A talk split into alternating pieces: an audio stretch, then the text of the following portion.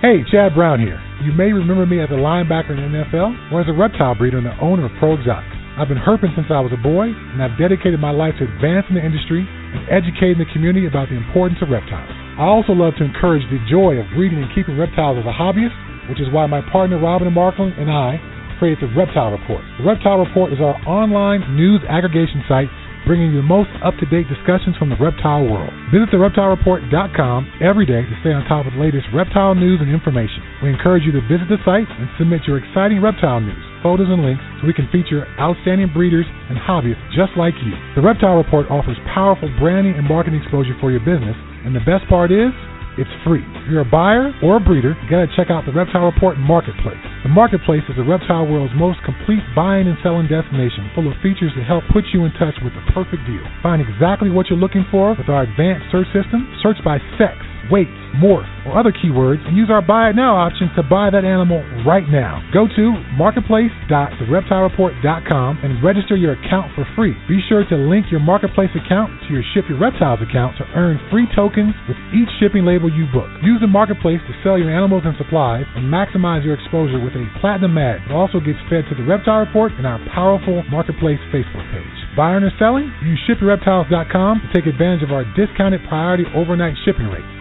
ShipYourReptiles.com can also supply you with the materials needed to safely ship your animals successfully. Use ShipYourReptiles.com to take advantage of our discounted priority overnight shipping rates, the materials needed to ship your reptiles successfully, live customer support, and our live on-time arrival insurance program. We got you covered. Visit TheReptileReport.com to learn or share about the animals. Click on the link to the marketplace, find that perfect pet or breeder, then visit ShipYourReptiles.com to ship that animal anywhere in the United States. We are your one stop shop for everything reptile related.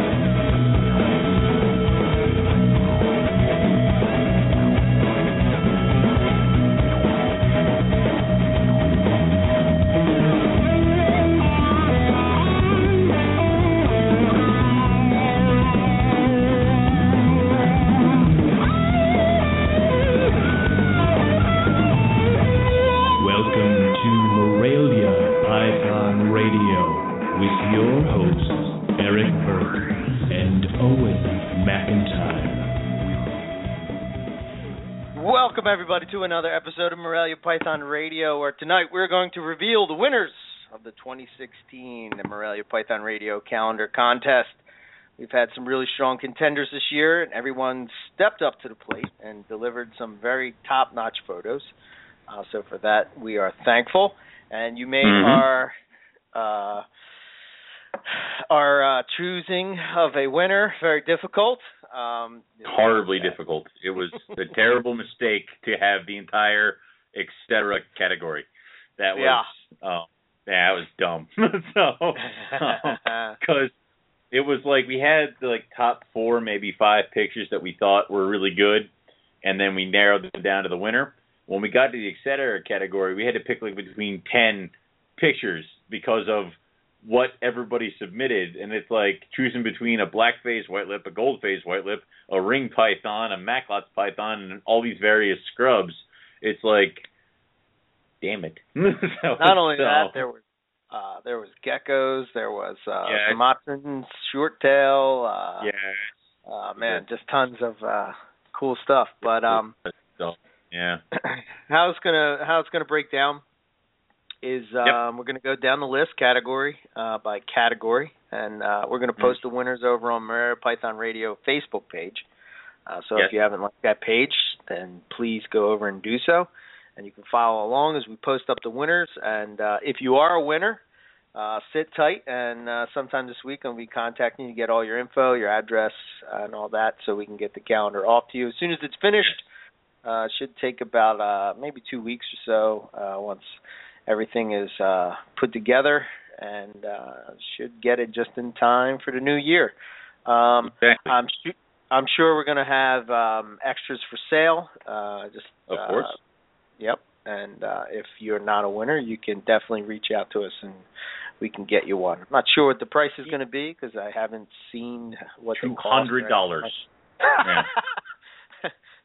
That's if you want the Owen signed version of it. It's you know. gold plated. yeah. It's um so but basically what what what we do is if you if you have an animal in the calendar, of course we send you one for free because it's kind of like a thank you for submitting, as well as you get to you get to show it off. I mean, come on. Um and then if you didn't win or if you didn't enter, you guys can still buy this and it's a really cool kick-ass calendar. We try to you know, we try to make it as kick-ass as possible every year and, and it it comes through. And of course everybody's got digital stuff nowadays and they're like I don't really need a calendar, but you know, I have the MPR calendar hanging in my snake room and it has the dates of all the snake shows I have to go to plus any observation I see with my snakes like when it comes to breeding, I just write it down on the counter because it's right there at that time. So it's all good with that. So and again, it's pretty freaking kick ass. So if you want one after the show, definitely reach out to myself or Eric. We'll put you on the list. They're not that expensive. Um, yeah, it's so like 20 uh, bucks, 25 it's like 20 bucks. Yeah, it's like that. So, Somewhere you know, let us area. know. We'll, yeah, uh, we'll let us know. We'll get you hooked up. Send you out the calendar. Um, and you can do whatever the hell you want with it. And because it's not breathing, we can send it outside of the United States. So if you are in Australia or the UK or some random desert in some horrible spot on America on the on the on the globe, we can send you a calendar. So Yeah. they'll definitely reach out to us for that too. Um, and yeah, it, it's uh, it's uh, just one of the things we do as part of the show. So it's it's I love it. I like doing it every year. The only Well, bitch of it is that I can't submit pictures. so yeah, well, the, the the the tradition, I guess, so to so to speak, started from uh, back in the MP days. Um, they used to have a calendar contest uh, over there on the forum, and Mhm. um, since it kind of dwindled uh, down with uh, people going over there, uh, we thought that it would be a good idea just to keep that tradition going, so to speak, and work it into the show. So, uh, you know, that's why we're doing it. You know yeah. we don't really gain anything out of it. we don't gain anything out of it. we gain it. nothing, uh, but it's it's kind Um, it's, it's something cool to breathe new life into it. Plus, you know, who do you? How do you know you're not gonna, you know, have one hanging up in your snake room and someone's gonna walk over and be like, "What the hell kind of an animal is that?" I mean, I brought my cousin into my snake room the one month that it was uh Morelia of the year, and it was that chondro from Dave D. And he was like, "What is this animal? It's gorgeous." I'm like, "It's a chondro. You are not prepared for that yet." But it's like that. Just that one picture is something that you. It's something you don't expect. So, but yeah, Right. it, it's a cool. It's a cool thing. So Yeah. and then uh and well, that's the other part of it too. I mean, if you Mhm. are, you know, we pick the 12 categories and then yeah, um we basically pick one from that category that we call Morelia of the year. And um we basically make up like this kind of like little trophy type of thing and um Uh-huh. which speaking of which, I don't know why I haven't sent David his, but it's here and I got to send it to him. But black. That's why. you know, so God. um and not that it means anything. It's not it means it's not worth anything It, it is a for it is a worthless award. It means nothing. You- yeah. no one else will recognize it It's outside of us. fragile. Yeah, exactly.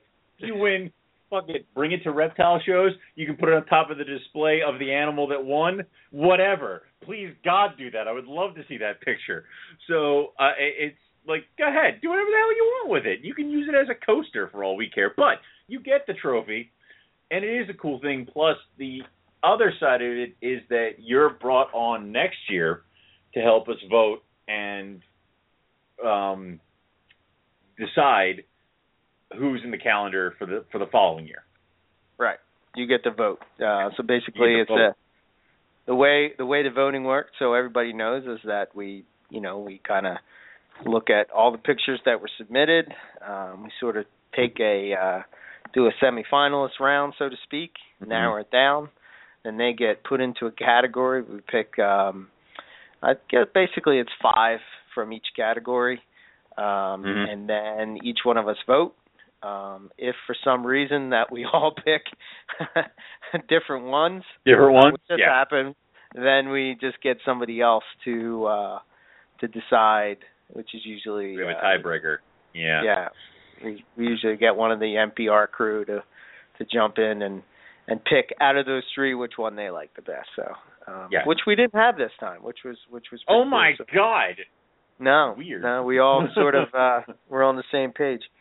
Um, was, so yeah, David's had... gonna David's gonna be I mean, calling we... in pretty soon. So any second. Uh, yeah, yeah, and before we get going with that, we also are waiting for uh KJ is going to call in and tell us about the uh, Southern Carpet Fest for for a few minutes and uh, how that went down. Um, but nice. uh, what were you going to say? What was the year? What? I mean, the year that we had Julie vote with us wasn't that the year like where we had like four or five that needed to go and be decided by third parties because nobody yeah. could figure, no one could agree on anything.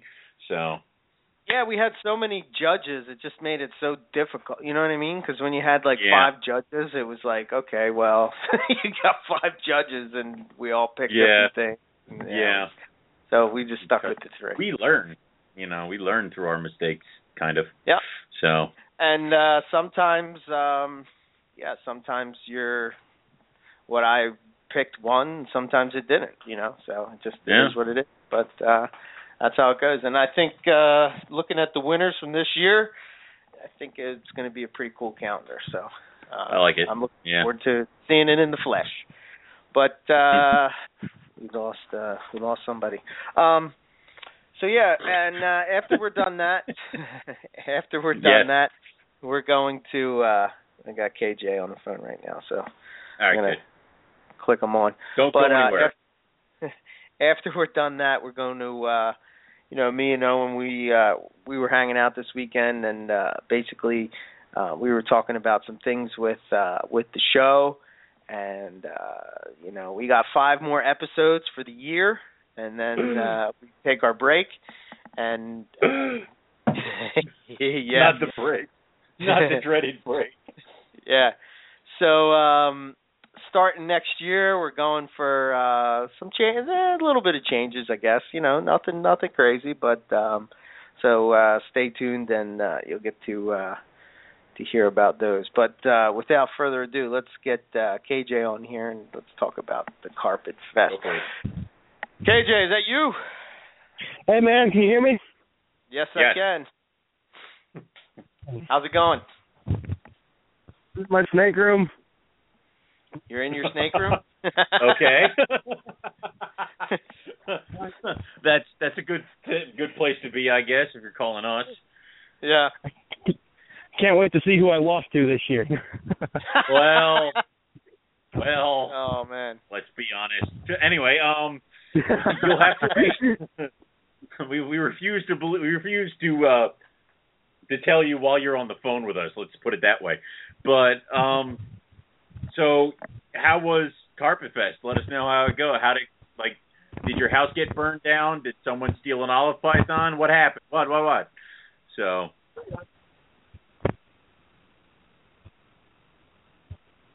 Oh God, we lost him. oh, he's still there, I think. You there? I don't know. Yeah. He's- You What happened with Yes, what happened with Carpet Fest? You're the, the suspense is killing me. No, like it, it was great. It was a lot of fun, but only four people showed up. It was uh me, Dave Pearson, Shauna Kelly, and uh Scott Rugen. But I mean, Scott flew down. uh I think it was Thursday, and we hung out. Go, we went herping and all that before the fest. And uh Saturday rolled around, and just no one showed up. Eh, it's a it it for I think what our first year, I think we only had like ten people or if that. So yeah, you know, you got to build. It's like next year shoot for five people, and then it's an improvement. So, oh yeah, I mean I. I was, I was totally expecting this for the first year. Plus, the Morelia hub in Mer- in uh, Florida really isn't that big. It's me and like right. three other people. I, I could yeah. send Eric, but he only counts as a half a person. So I'm. yeah, me and uh me and Bill Stiegel were supposed to fly down, but we both had to work, so we couldn't we couldn't make it. So, uh which kind of sucks because my wife is down there in Florida and she left on Saturday. So. oh. Yeah, I thought you were supposed to come down, but apparently not. Yeah. Yeah. It, that the real world problems get in the way of snake fun all the damn time. So Yeah. That's a shame. That needs to be fixed. it? It does. We should all quit our jobs and you know be poor. Anyway, Well, that's cool. So, what did you find? Did you find anything cool while you were herping? Did you take that Philly boy out into the woods and show him, you know, how it really is down in Florida, or what? No, it's that time. Uh oh, we lost him.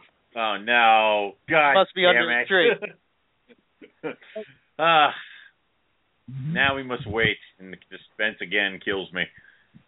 What they don't tell you is that they encountered a Sasquatch while they were herping. it's not a Sasquatch down there. It's called a. Oh, what is Skunk it? The hell is it called Hello? down there? Oh. There you are. There you go, got me? Yes, Yeah, I we got got you. Yeah, it's that time of year where just there's nothing out, and what you are finding is mostly dead on the road. I mean, last week I was finding pygmies left and right. I found an eastern diamondback and some other stuff, but it's just that Oh. time of year, man. Everything goes away. Oh wow. I did notice that a lot of your pictures seemed a lot to be uh, roadkill things. So, but uh, did you find anything alive?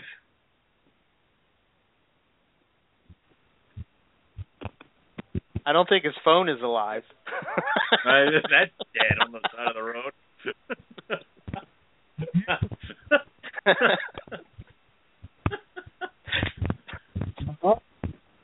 Where are you? are you going through a tunnel or something, or what? he's he's he's holding up a That's not Macklot python trying to get better reception. He's, So, he's um, wrestling the uh he's wrestling the uh what do you call it? Um Yeah, Apodora. yeah. The Apodora's got the phone. yeah. So You guys hear me now? yeah. now we got you. yes. All right. Yeah, we, we found it? a yellow rat.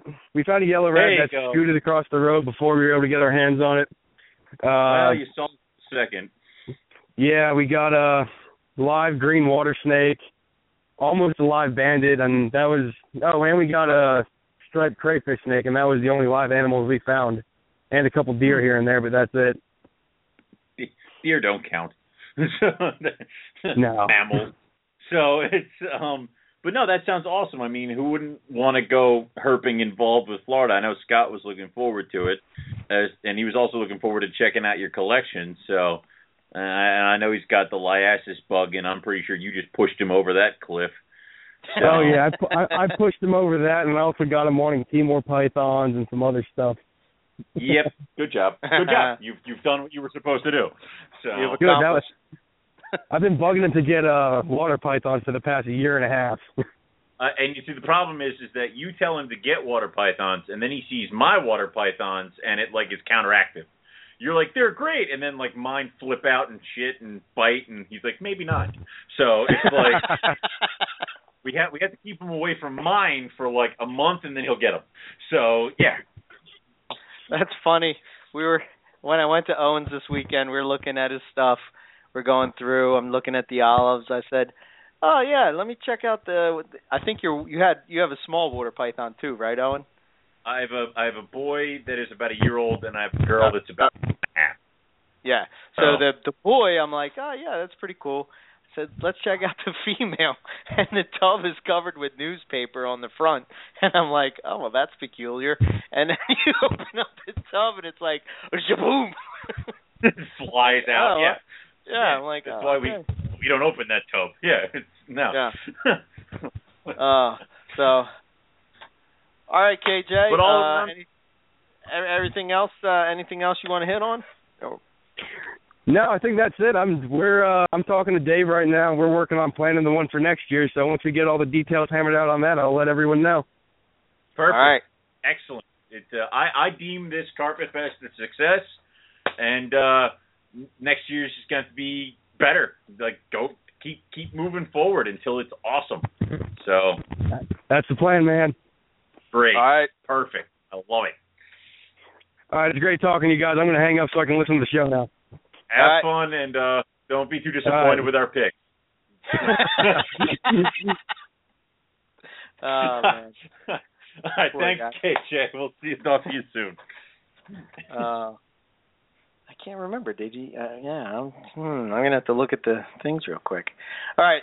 Uh, I if, believe. if KJ actually won one or not, I don't know either. so I'm not sure. like, yeah. Um, let's get uh, let's get David on the line and get this going. David, is that you? I think so. Can you hear me? Wow. well, at least we're we're brimming with confidence. Uh, yeah. so. But it Everybody's doesn't sound got the any long different. awkward pause. What's that? Yeah, it, it doesn't sound any different when you click someone on. It sounds just like I was listening, and I wasn't sure if I was in the queue No, or not. it, it it doesn't. We you have to pay extra for somebody to know things. So you know we're not we're a cheap show. So Low budget. yeah, low budget. We Uh, can't afford the tones. So Yeah. um, but yeah. So what's going on, so, man? Uh, not a whole lot. Just uh started pairing up some chondros in the past few weeks. Got some locks. Nice. Cool. Yeah. Nothing too Anything- exciting. The uh the snake that I actually won the competition with last year is kinda on the fritz. He had some some kind of infection, so I actually sent him to the vet thinking he was Uh-huh. gonna die and I could have a necropsy done to make sure he didn't have something really bad wrong with him that would spread to my other snakes. But he arrived Yeah. at the vet safe and sound, so they said, You wanna try to treat him? So I said yeah, and they gave him some antibiotics, and um I guess b- before I sent him there, he looked all kinked up. Yeah. Not like a not like a spinal kink, like he was uh traumatized or anything, but like his his muscles were contracting funny, and he was having trouble perching. But they Mhm. gave him antibiotics, and um he seems to be better now. He just doesn't want to eat, so hopefully he bounces back. Hopefully, Yeah, I best of luck so. with that stuff. Yeah. Mhm. It's kind of like a season for issues. If they happen, they're going to happen now. So. Yeah, I probably just turned a couple hundred people off of keeping chondros, but not that bad. I do that I have- every I have- episode. Yeah, I have 50 of them, and I don't have too many problems. I think when you have a bunch of any types of snakes, you're going to have issues. So Oh yeah. Yeah, it's the especially when value you have, uh, infant when you have a yeah a huge well not even a huge collection but if you have more than 10 snakes you're going to see something that's like that's Yeah. crazy Yeah. to think that you know if you had 12 people living in a house that no one got sick ever it's just it's not how it works. yeah So cool cool. all right well you ready to get into this Uh, you know what did you think Yeah, was let's it do hard to judge did you find it hard to pick uh, winners here yeah, there were a lot of awesome pictures this year. It seemed like there was good participation. It was pretty hard. Mhm. yeah It was. that's fair. So So the But way we'll do this is I'll just announce the category. You guys can comment on the winner if you'd like, and then uh, Owen, you're going to post it over on the Facebook page. So the yes, first, I'll post it on the Facebook page and in the messenger, so everybody will get it. all right, Yeah. way to be a good co-host. All right, Yeah. so first one up was the IJ Go category, which which we didn't have uh, that many entries on the IJ. No love for the IJs except the diehard IJ people, but uh, it was cool that one of the uh, people um, was a snake that is an offspring to a snake that I produced. So uh, it was pretty cool. But um, the winner to this one was our good friend Chris Salemi. Um, Mhm. And uh, his picture was the one with the uh, mom uh, on the clutch of eggs with the head popping out, maternal incubation style. That's a double whammo in your world, Owen. Uh, yeah, I, yeah. IJ I mean, it's an IJ, and maternal IJ and incubation. IJ having maternal incubation. I don't know what to do with this picture. Uh, that's why it won, in my opinion. I was stunned by it. So there you go. Um, but I, I like this picture because it's it's it's natural mom. I mean, that's that's classic IJ colors, and you can see the one baby pipping out. I, I love that kind of stuff. So yeah, that's a cool shot. What do you Yeah, think? I don't know Kate? if I'll ever, I don't know if I'll ever have the balls to do maternal incubation, so it's fun to look at someone else doing it.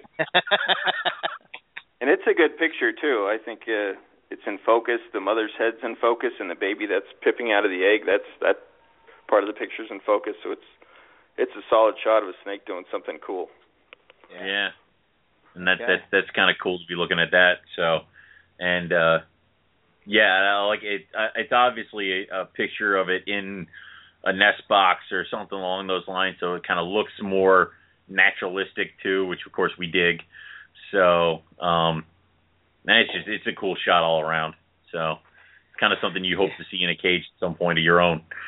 So, Yeah, the the the one that was hard for me in this category is because I kind of I kind of really dug the maternal incubation thing, um, but the axanthic granite, man, that snake is nuts. Oh, shit, yeah.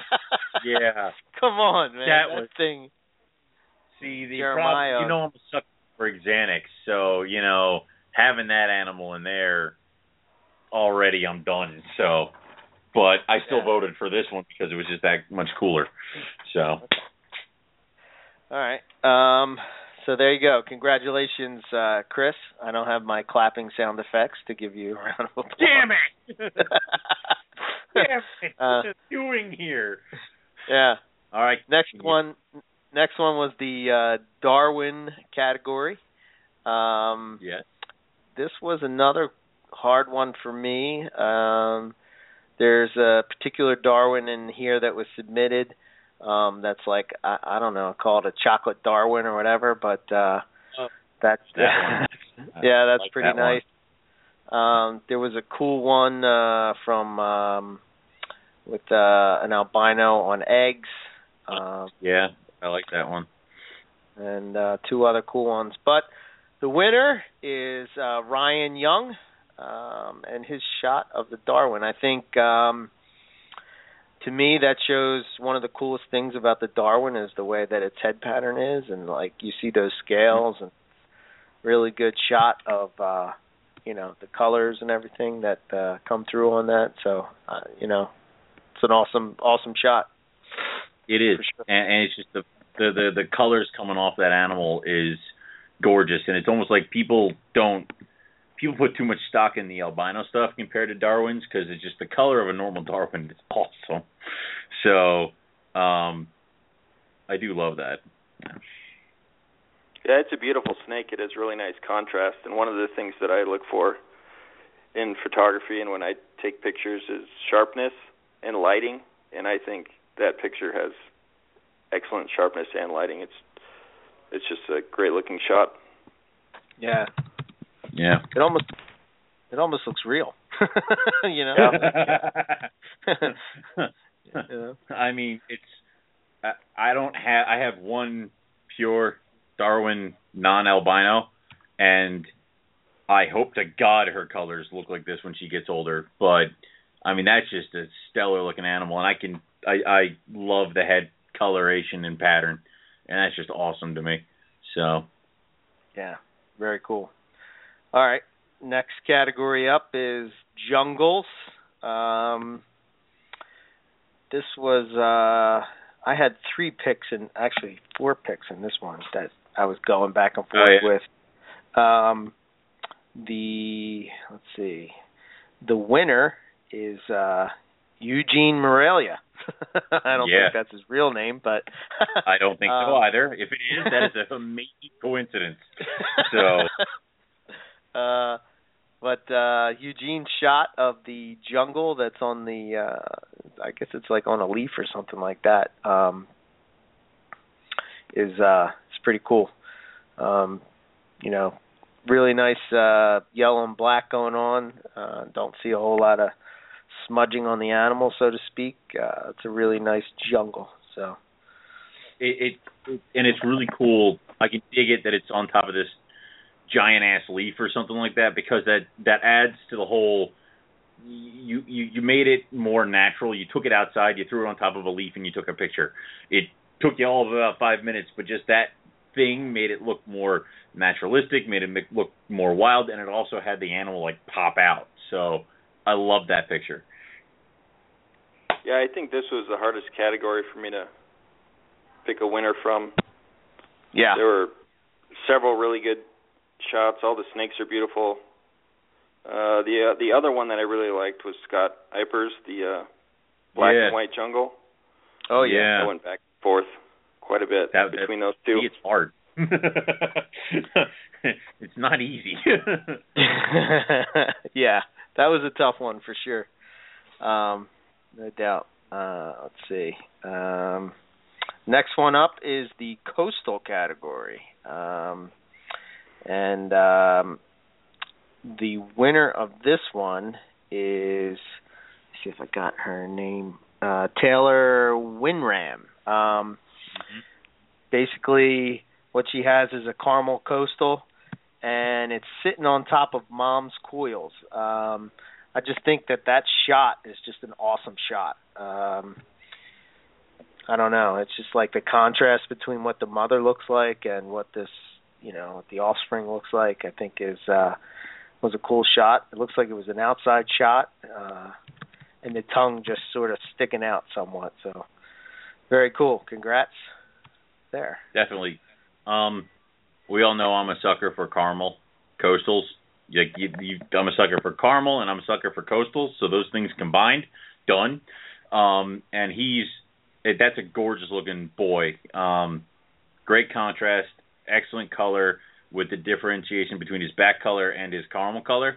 Plus him sitting on his mom, it's like you can see the variations of scale size. You know that's a much bigger animal than him that he's resting on top of. And of course, the tongue shot, just a little tiny forked tongue kind of coming out there, is like every time you start taking pictures of your snakes, if you can get them with the tongue sticking out, you're like, oh yay! Like I don't care how many pictures you've taken of this animal or anything else. The second the tongue is out, you're like, it's like it's something special to you or something like that. Like you did a trick. So it's even just cooler that way. And obviously, again, it's an outdoor shot, so you got more natural light hitting him, and uh he's just, it just it it's cool. It's a cool contrast. So yeah, yeah, I really like the difference in the coloration between the mom and the, her offspring. And I'm not an mm-hmm. expert on carpet pythons. Is is the only difference that that's a caramel and she's a regular coastal, or is that a jaguar too? Uh, it no, that's just a straight caramel. That's just a straight okay. caramel. Um, and it depends on what his mom. His mom's got a lot of black on him on her, so Yeah. I don't know. But of course, caramels can have black on her. I would have to see the rest of her to know I what think- she is. I think she's just a regular coastal. I think so too, but that means Yeah. that dad was the caramel. So either way, he's he can just rest it on mom. So a lot of a lot of mom and baby shots already. So Yeah. it's two now. Actually, it Uh, says mum, mum. his mom, mom, right? Mom. She must, she must be in England. somewhere else. Yeah, not here. I think she might be from Australia. Oh, Wow. okay. Yeah. Even cooler. So uh this uh next category was tough for me. Um there was three shots that I really dig. Um and it's the diamond category. Um mm. you know that last one with that black diamond uh on the yellow leaf I thought was really really really cool. Yeah, yeah, Yeah. she is Australia. Um but the uh, you know in Scott's pictures of his his wild diamond uh is wild too. The one, you know, Yeah. uh, it's It- crazy. But the winner is Greg Heim. His reduced pattern diamond. It's probably one of my all-time favorite snakes ever. um, yeah, that yeah, yeah. I mean, if you ever see those things in person, which you know, I do every time I go to Eric's, um, you want one. it's like that. That's it. I mean, you want a reduced pattern diamond. I mean, they're just gorgeous. And sitting on that log, I mean, I know we had that really dark black wild looking one, but that's just a cool animal. So yeah. Yeah, it's beautiful. Is that recessive? uh, Um, they we still don't know yet. Um, You have two of them? some people think His it's old uh, enough yet. yeah, some people think it's polymorphic. Um its hats popped out of uh s- like like similar to tigers, you know, the more you you put it with a more reduced, you keep reducing the pattern so to speak.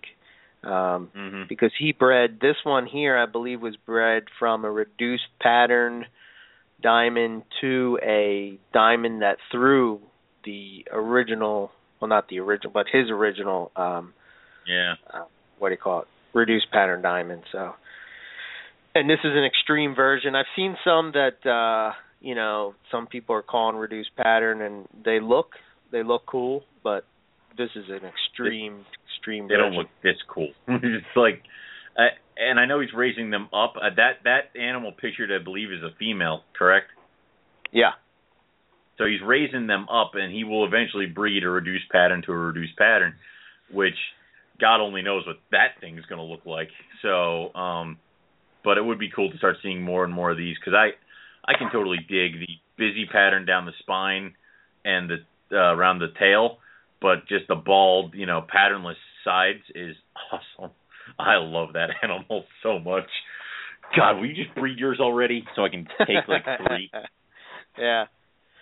So yeah, that was a tough one for me because you know you look Mhm. at the classic diamond, the black and white that uh Eugene had. Uh I think that's an incredible shot. I, I just love the Yeah. contrast between it, but uh you know I don't know. There you go. Reduced pattern diamond. They're all very for the win. different. Yeah. Yeah. You know, that's what's so cool Yeah. about diamonds. I I, I just really uh dig them. Did did this animal win previously when it was like a hatchling? I don't remember if that was Greg or not. No, it's the No, sire. it was a different the, one. The sire. Aha, okay. Yeah. the dad Okay. All right. So, uh, another uh, next category is inland carpets.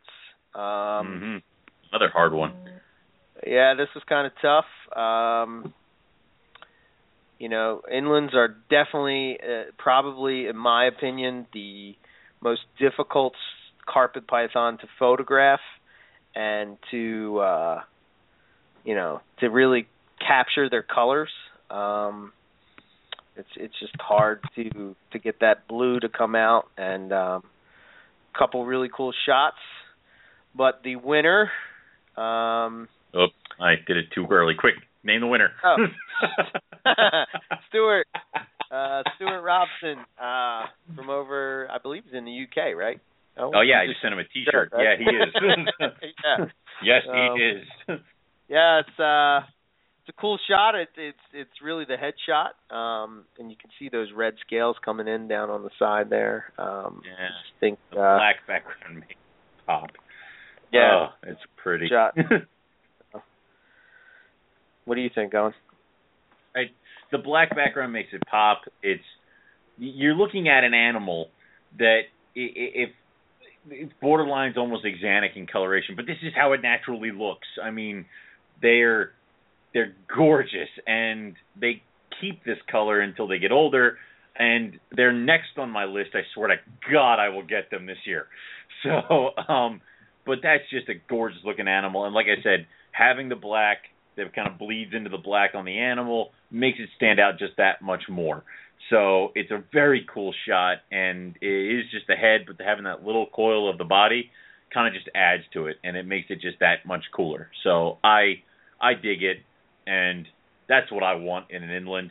So um, take my money. so Somebody take his money. yeah, How about please you, God. Dave? You a fan of It's the? great- uh Go ahead. Am I Sorry. a fan of the inland? Yeah.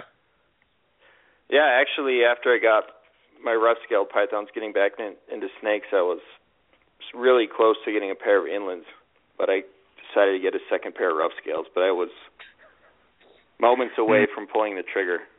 Ah. If Well, my room was warmer, scales, I'd we'll probably get them. Yeah. Or colder. If my rough room was scales, colder, we'll I'd let get 'em. you. Yeah, we'll I mean, slide. you, you were gonna yeah. you were gonna go get like a cheeseburger and then you went and got filet mignon. I mean, I really cannot, you know, fault you for this. So. well, they these were really rare at the time too. Yeah. Yeah. There were only a couple pairs produced at that time, or clutches. But I really like this shot. It's really sharp. It's well lit. It's one of the sharpest shots of the whole bunch. I like the background, how the the animal's body fades into the background. Yeah, it's a beautiful yeah. shot. Yeah, very cool. Good job, Stuart. Um, okay, next up. Owen's laughing at something. I don't know what. No, because because Jim is walking through. Get the hell out of here! Hey, it's like, hey, how come you didn't pick me? Get out of here! God damn it! Uh, the hell. Just, the show just went downhill fast. Yes, that's the problem. I keep I keep broadcasting from the bar, and he keeps wandering around to get beer. So it's uh, that's a problem. Mute me if you have to. God damn it! So what the hell? All right. Anyway, recycling. The next, thank you. The next category is Bredl's. Um, uh, I'm saying that wrong again. I forgot how Scott uh, told us to uh, say it. Do you remember, Brett, Owen? Brett. Hi. Uh, no, Brett. Oh, damn it, we've ruined it. yeah, damn, our Philly accent. it's over. Um, I do know. No, we have to say Brisbane, not Brisbane. Brisbane. Otherwise, yeah. he's going to smack us. Yeah. So. So again, right. um, there was a there was a couple cool shots in this one, particularly two uh, that I went back and forth with.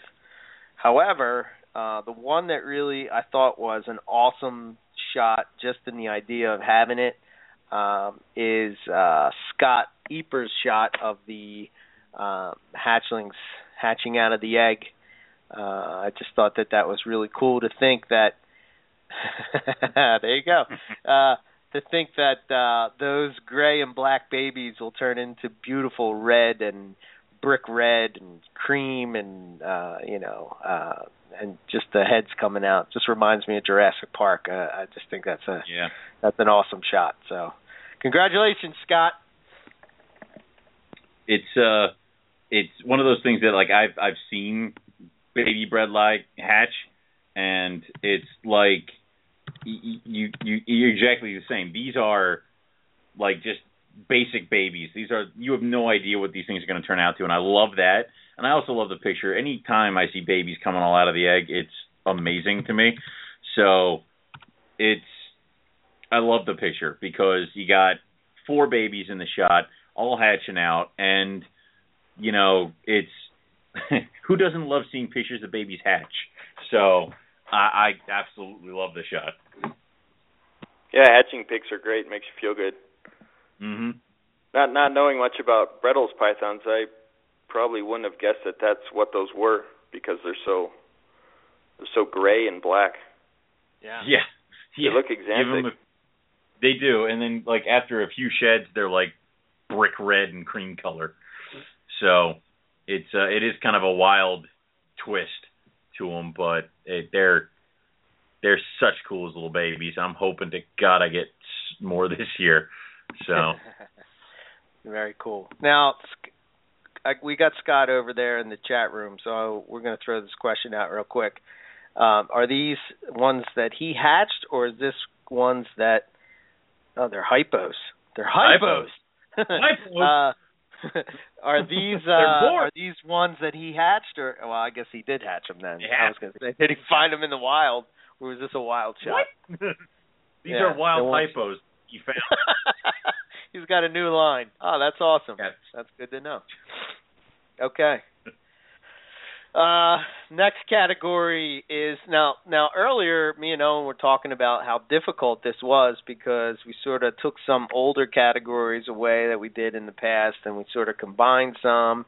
Um, and um, you know, Boelen's just seemed to be the one to stay because it's uh, you know a lot of people look at it as the pinnacle of python keeping.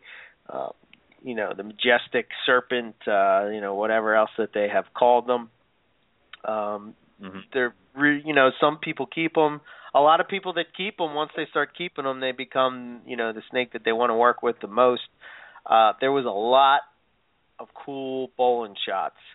Um, you know, I, to me that that this was another hard category, but I, don't think that there was anything cooler than than seeing a wild caught, or I shouldn't say wild caught, a wild uh, Boeleni photograph. Uh, you know, yeah. photograph from from our good friend Ari.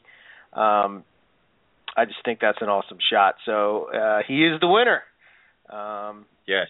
I, I guess he deserves the win since he had to climb the mountains in Papua New Guinea in order to, uh, you know, find this beautiful snake. So congratulations to Ari. It's it is a cool looking snake anyway, and the fact that we know that that thing is somewhere sitting on a mountain, like just being a Boelen's, is like currently right now. That's awesome. I mean, and it's and like you said, Ari had to go climb a mountain, so it's like it's that much cooler that this thing is. That that's a good enough shot to be thrown in any reptile book, in my opinion, or National Geographic or something like that. So the fact that it's on, it's been submitted as a calendar competition, is like even cooler. So it definitely wins, and they're gorgeous animals. I'll never keep them, but they're gorgeous animals. Yeah. It, it's a beautiful shot, like you guys said, and makes you think about all the shit he had to go through to to get that shot. Probably a 20-hour plane ride, and then 4 mm-hmm. or five days of hiking. Maybe it took mm-hmm. him a couple of weeks to actually find one. Yeah. And look how beat up she looks. yeah. you know? it, it doesn't it doesn't look doesn't look happy. Doesn't look friendly. Doesn't look in well. So. Well, it just goes to show you that, uh, at least for me, when I see wild snakes like this, and I guess like I'm looking at how thin she kind of is on the side, that you know how much we overfeed our snakes, uh, you know, in captivity. Uh, but uh, cool shot nonetheless. So, ah, now it's your category, Dave. so the chondro category. Yep. Now, there is one snake in here that I particularly thought was just the coolest looking, uh, coolest looking one. But um, you know, there was uh, there was a lot of cool chondro shots, um, and it looks like the winner was Sean Beck. Um, I would say, what would you say this is, Dave? Um, uh, mite phase, melanistic, blue. Is that what's going on here? Or? Something or other. Yeah, I'd I'd call it melanistic. I don't love the term mite phase. Oh yeah, that's right. no one, I forgot. No one likes that term. I forgot. Why do we call it that? It's, it's a horrible thing. Uh. Yeah, I'm trying to remember. I might. I think maybe Jason Stevens produced this snake. Not a 100% Oh. sure on that, but yeah, I really like the shot. Yeah. So Look at the way it's eye. positioned in the frame. Yeah. Sharp. That that is that is cool, and it's the the the contrast between the yellow around his jaw and his overall color and the black. It's just a cool snake. Those are that that that animal right there is one of the ones that you have, um, and in your collection that when people come over, their eyes are immediately drawn to it.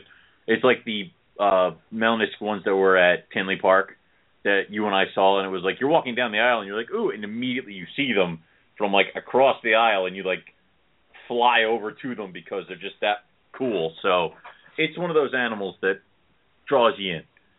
So. Yeah. I really Sure. like Chad's Kofiaus too. Mm-hmm. Yes. Those bright yellow things. Dear God. It's like There aren't very many of those left, so it looks like he has at least three of them.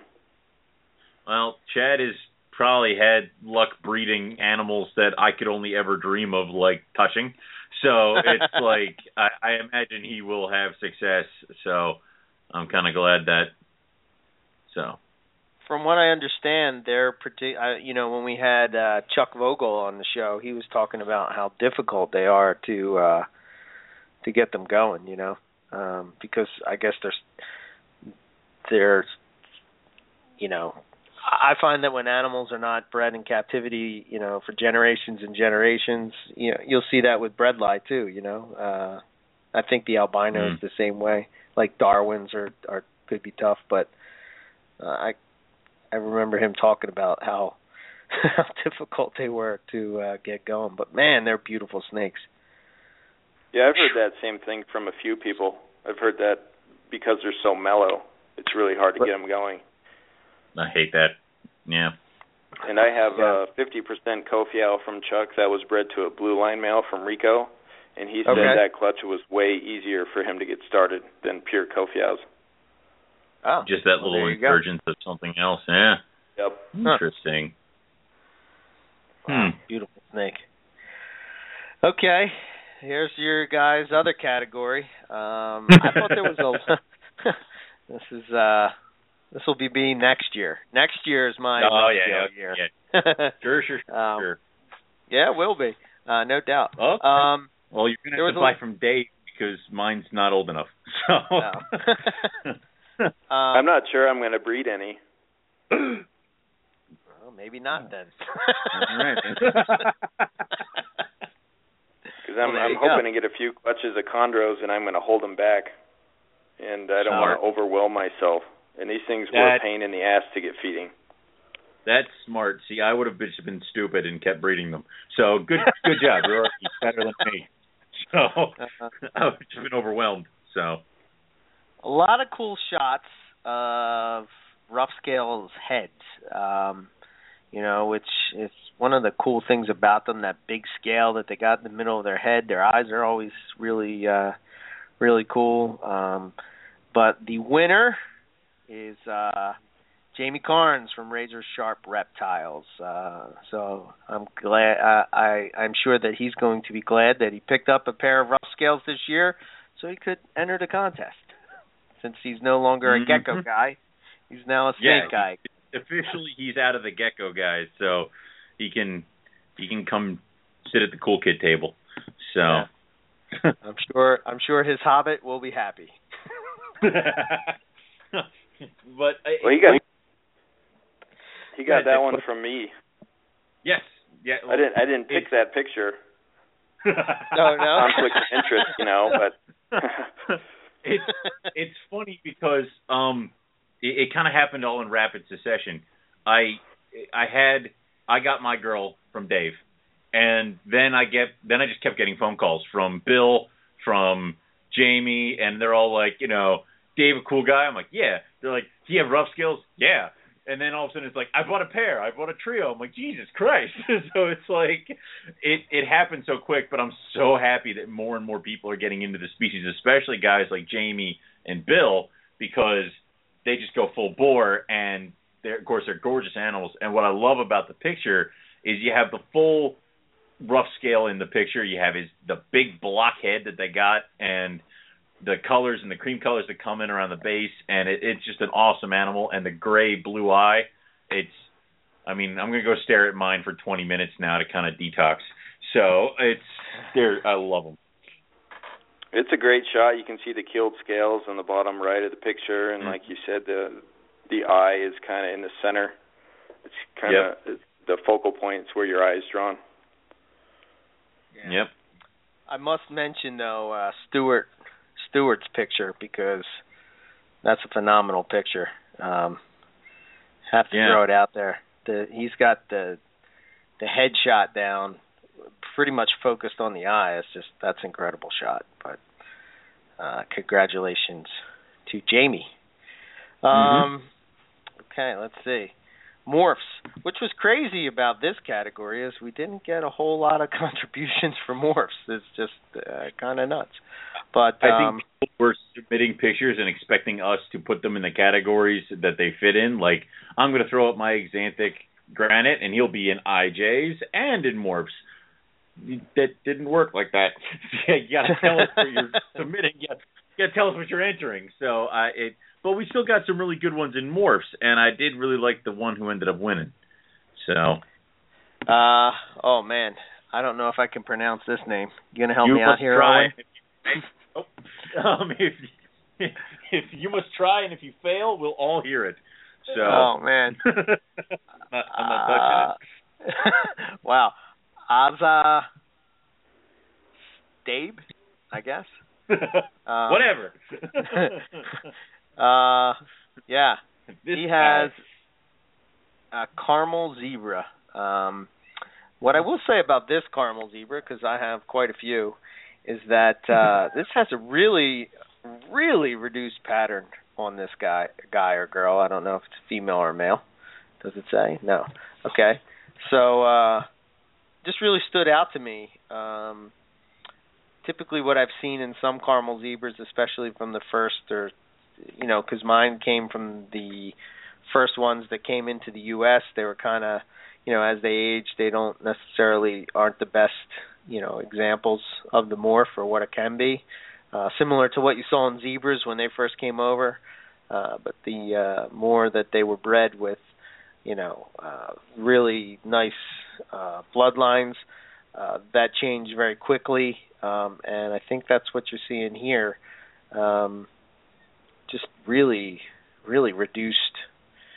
It's almost white, you know, like the yellow yeah. is kind of, kind of, kind of missing. So, congrats, uh, caramel zebra. That's the winner. So, mm-hmm. what do you think, Owen? It's, it's a very cool animal, and you know how I feel about um, mutts, but um, it's it's a very cool looking animal, and it does clean up very nicely. Like you said, it's almost like whitish and the pose that it has on the tree branch. You got the head, you got the coils, you even got a little bit of the solid white underbelly over there, and it's just a cool looking animal. It's a cool looking pose, and uh, they're they're pretty cool looking animals. The caramel zebras. That does not mean I want one, but it's a cool looking animal. That is all I will say. So. Yeah, it's a beautiful snake. There's great contrast, and it seems like a lot of carpet pythons have angry looking bunny rabbits on their heads.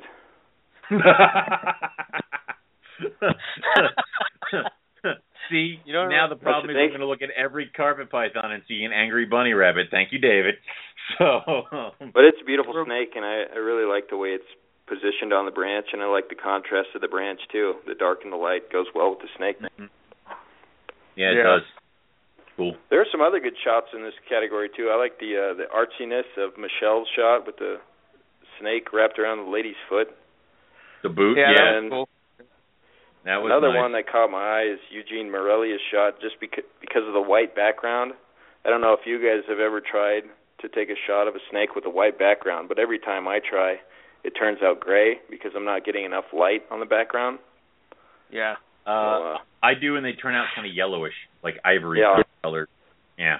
black, black is much easier. Uh huh. Yeah, that uh and it's an albino, which to me is the Mhm. coolest albino in the python world. So, but uh that's a nice example of a uh just a straight albino uh carpet python. So, uh very cool. Yeah. Um all right, that brings us to the last category, the Morelia, etc. This was the the most uh submissions. there is just a ton of cool shots and snakes and uh geckos and all kinds of stuff that were were put into this um and uh was tough for me because I I I sort of went between slowly two came to my top um since we didn't have Morelia imbricata category, which is blasphemy as far as I'm concerned, Owen. You know, we're not going to have this conversation on air. We will keep. We will have these fights where we always have them off air. So, um, Uh, but so I was torn between picking, uh, you know, um, two of the, my my must-have Morelia. Well, maybe one's not Morelia anymore. So, with that said, I threw in as many Liasis as possible to throw Owen's world upside down. Um, I just I- every now it all single version Oh, of, horrible. Liasis that I could find. um, you threw me out there It was Chad Gray's ring python, which is gorgeous, uh, uh, on the background that it was on. Then you had Scott's gold face white lip, which you know that the gold face white lips are, you know, close to my heart. And then you had every single freaking form of liasis you could think of. The only thing that was missing was Savu.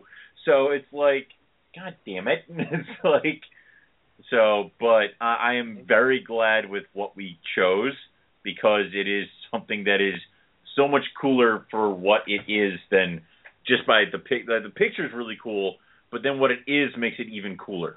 So yeah. So the winner uh, of this category is um, from Wouter. Uh, his Morelia.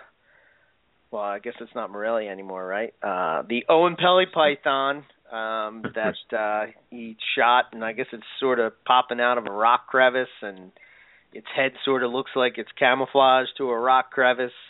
Uh, just, just, I mean, that snake is probably one of the most difficult to find in Australia. I think, from what a lot of people, you don't see a lot of people posting up pictures of Oenpellis that they're finding in the wild. Um, so, mm-hmm. I think that has to uh, to weigh into the decision of making that the uh, the winner. Uh, but uh, tons of cool shots in this category. Um, lots. So what do you think, Owen? It's just a cool looking snake. It's just, it, I mean, we we've seen small pictures of uh, Oenpelli. We've seen the babies. We've seen a few other things, and but this thing is just that much cooler. It's got a big python head on it that makes it just even better because I love that stuff. But the color scheme on the thing and just the look it's giving you, it's like if this were my animal and you know I had to go in for a cleaning, I'd really reconsider whether or not I wanted to go in that cage at that moment. Because I mean, that just looks like no. so, but it just that it makes it so much cooler. So. Um, I want Oenpelli pythons now, so um, that's a problem. So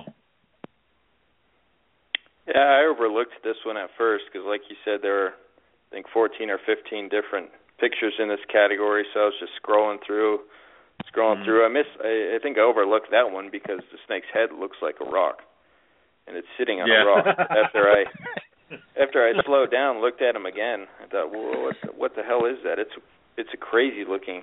The green and purple iridescence in its eyes mm-hmm. look like they're made of rock. Oh yeah, it's a, it's a sharp shot too. Oh, yeah, I, I love.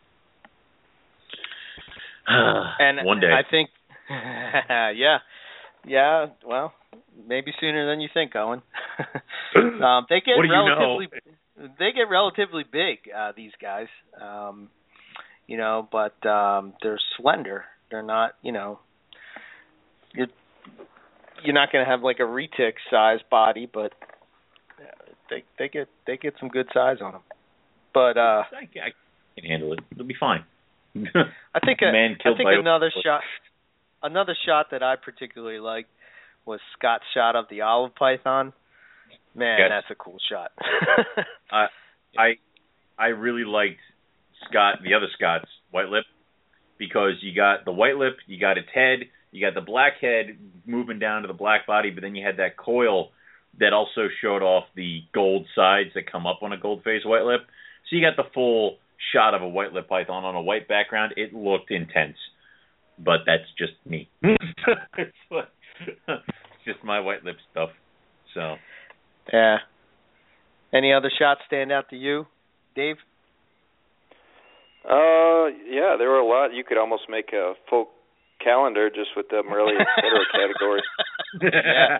Li- no kidding. I like the. uh I don't know if it's a a boiga, like a a brown tree snake type thing. Um that Eugene Oh, yeah, that was cool submitted. That's a really good shot with its tongue sticking out. Mhm. And there were some uh scrub pics that I really liked too. Yeah, Scott had Oh, the yeah. one where it was kind of just staring you down.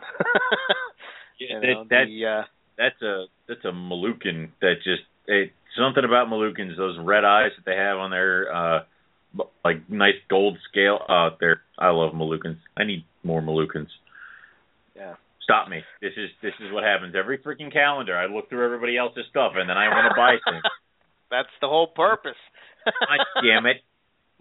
Um, so what we do now is uh, what we did today is we put the uh, all the winners together, and then we picked sort of the best of the best that would uh, you know uh, entail the Morelia of the year, and the winner to that category uh, is uh, the Oenpelli's Python, uh, just Yes. simply because of what it is. you know, I mean, it really is. Uh, I guess. I guess now that it's moved out of Morelia, you know, but we still consider it, you know, part of the Morelia group. Um, but uh, that's one of those ones. It, it makes me think, you know, years ago, uh, being on MP and thinking about how unobtainable a rough scale python was. I mean, these are these Mhm. these. You have a better chance of seeing Bigfoot, um, but uh, for some reason, some reason uh, these uh, they were they were produced in captivity, and uh, you know they made their way around wherever they made their way from, and uh, now they're here. And now Mhm. people are working with them, and uh, you know they're becoming more and more popular, and more people are are appreciating them because they are basically a brown chondro. Um, and what makes chondro so cool is the fact that they're green, but these are brown. Um, but uh, But they they're have the bumpy. ke- they have the keeled scales and all that stuff. Yeah. So it what I'm saying is that it it gives me hope that one day that we will at least see an Oenpelli Mhm. python. You know, um, uh, let alone keep. You know, I, I hold I hold I hold fast that one day I'll have uh Imbricata and Oenpellis. Uh but uh until then we'll have to live through uh through the through the pictures of uh that people are taking. So what do you think, Owen? Well, it's one of those things where it's like, um, it's it's like, and exactly what you said. It was rough scales were myth, and what's even funnier is that you want to go to like at one point zebras were unatta- unobtainable unless you wanted to spend thirty grand. So it's like eventually these animals, as long as they're somewhere in a collection someplace, they'll get to us eventually. It may take a long time, but you know what? I'm not going anywhere. So it's uh, eventually I will get there. What kills me is that you you you told me about that one, or I forget one of our guests who was like, "Oh, I read this book where they had Oenpelli pythons in New Jersey and it died and they buried them," and it was like, "Oh, Oh, my that was soul." uh that's the uh uh what was it? The Stolen World? Yeah. yes, you know. where you're like, yeah. they brought in Pelly pythons. They were nervous because they're going to get caught, so they left them in a car and they died. So they buried The guy in had a-. Yeah, the guy had Oh. him in his trunk, his trunk in New Oh. Jersey, and it was freezing out. So Stop. they left them in overnight, and they died. Ugh. That's that hurts. that hurts my heart. it's like, oh Jesus! But it, it's it's like it, it, it gives me hope that eventually something will get here legally, and that we can have it and all that stuff. So it'd be good.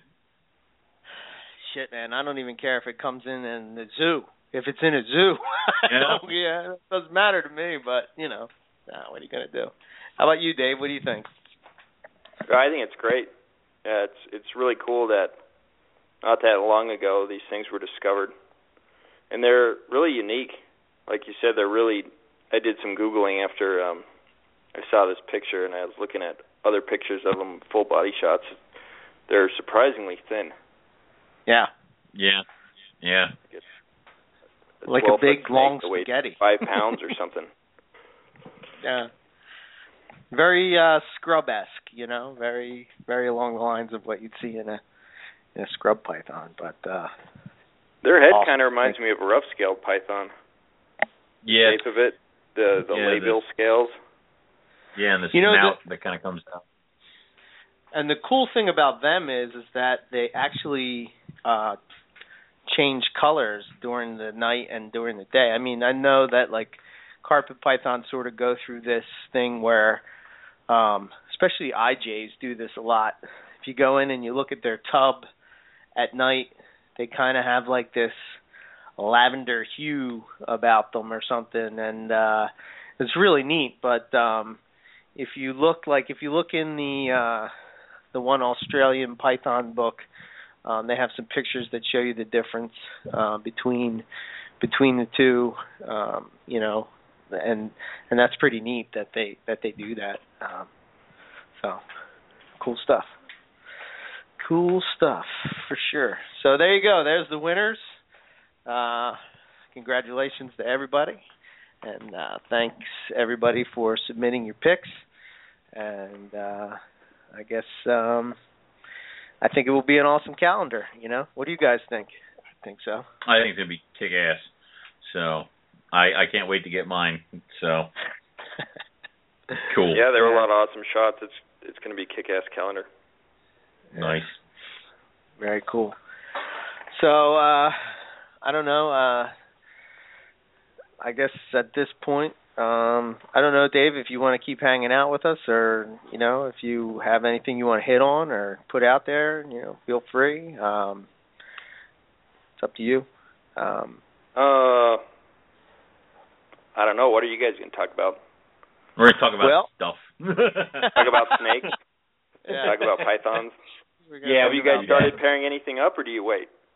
I chucked all my animals together, and I had a male Macklot's python try to kill the female Macklot's python. So they're no longer together. and I knew it was going to happen too. I put them together, and they're both staring at each other, and I'm like, "Don't do it." And then I thought she bit him because he is smaller. No, no, no, no. He bit her on the top of the head and had her wrapped. I'm like, now you're just being, you know, eyes are too big for your stomach. So after a dunk in the water bucket, they released each other, and I put them separated them. So we'll try again in about a month or so to put them together. But the carpets and everything else, uh, the scrubs, the red mountain boas, um, they're all together.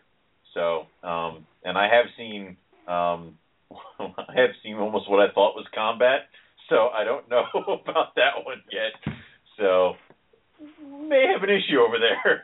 So Oh wow. Did um, you reprobe? Did you reprobe that female? I I reprobed her. Came up girl. So I don't know. It, it it's one of those where it's like it could be an in betweener. So and I hate that. So and the male is a proven male. So yep. Yep. Huh. Man. Maybe uh, look look at her sheds. Do they shed sperm plugs like? other Not yet. snakes? Oh, they do, but she hasn't shed yet. She's kind of going into one, so I will definitely pay close attention to it. Um, this is her first year, so uh, she could have just been like trying to get the hell away from this male, and they have calmed down. They have not decided to. There was no other fighting, and they are kind of curled up together. So I will give them probably another week, and then uh, we'll see how it rolls. But if because I'll separate and then reintroduce, and if they go back to combating, that's when we'll check again. So, um, and it, it as we get closer to this the actual season season, the combat will kick up a little bit more. So he'll give me a definitive answer. So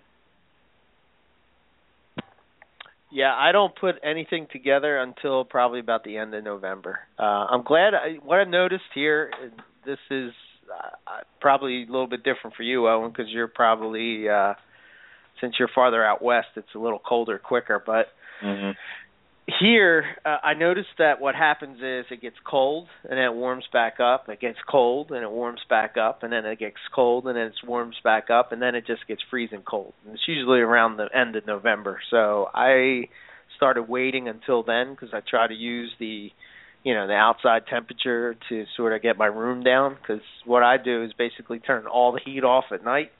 Um, so far, my room has been down to 74 um, and I shoot for hitting 70. So as soon as I hit 70 and everybody's all cleaned out, uh, then I, I'll put them together. And usually, all the uh, winter breeders is when I see uh, I see locks usually right away Mhm. uh, that at those temps. But Well, I haven't been dropping temps that far. I think I'm only down to about uh 79 or something like that at nighttime.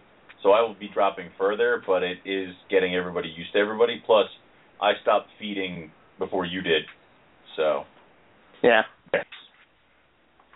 Do you guys You know do- anyone who's Go ahead. do you, do you know anyone who breeds carpet pythons who's tried to do it in the summer? I've heard you guys say that that green tree pythons can breed year round. I was thinking maybe people have success with that just because they try, and maybe no one with carpet pythons has tried to breed them during the summer. Uh, I, I- spoke to one breeder in Florida, uh, Jen.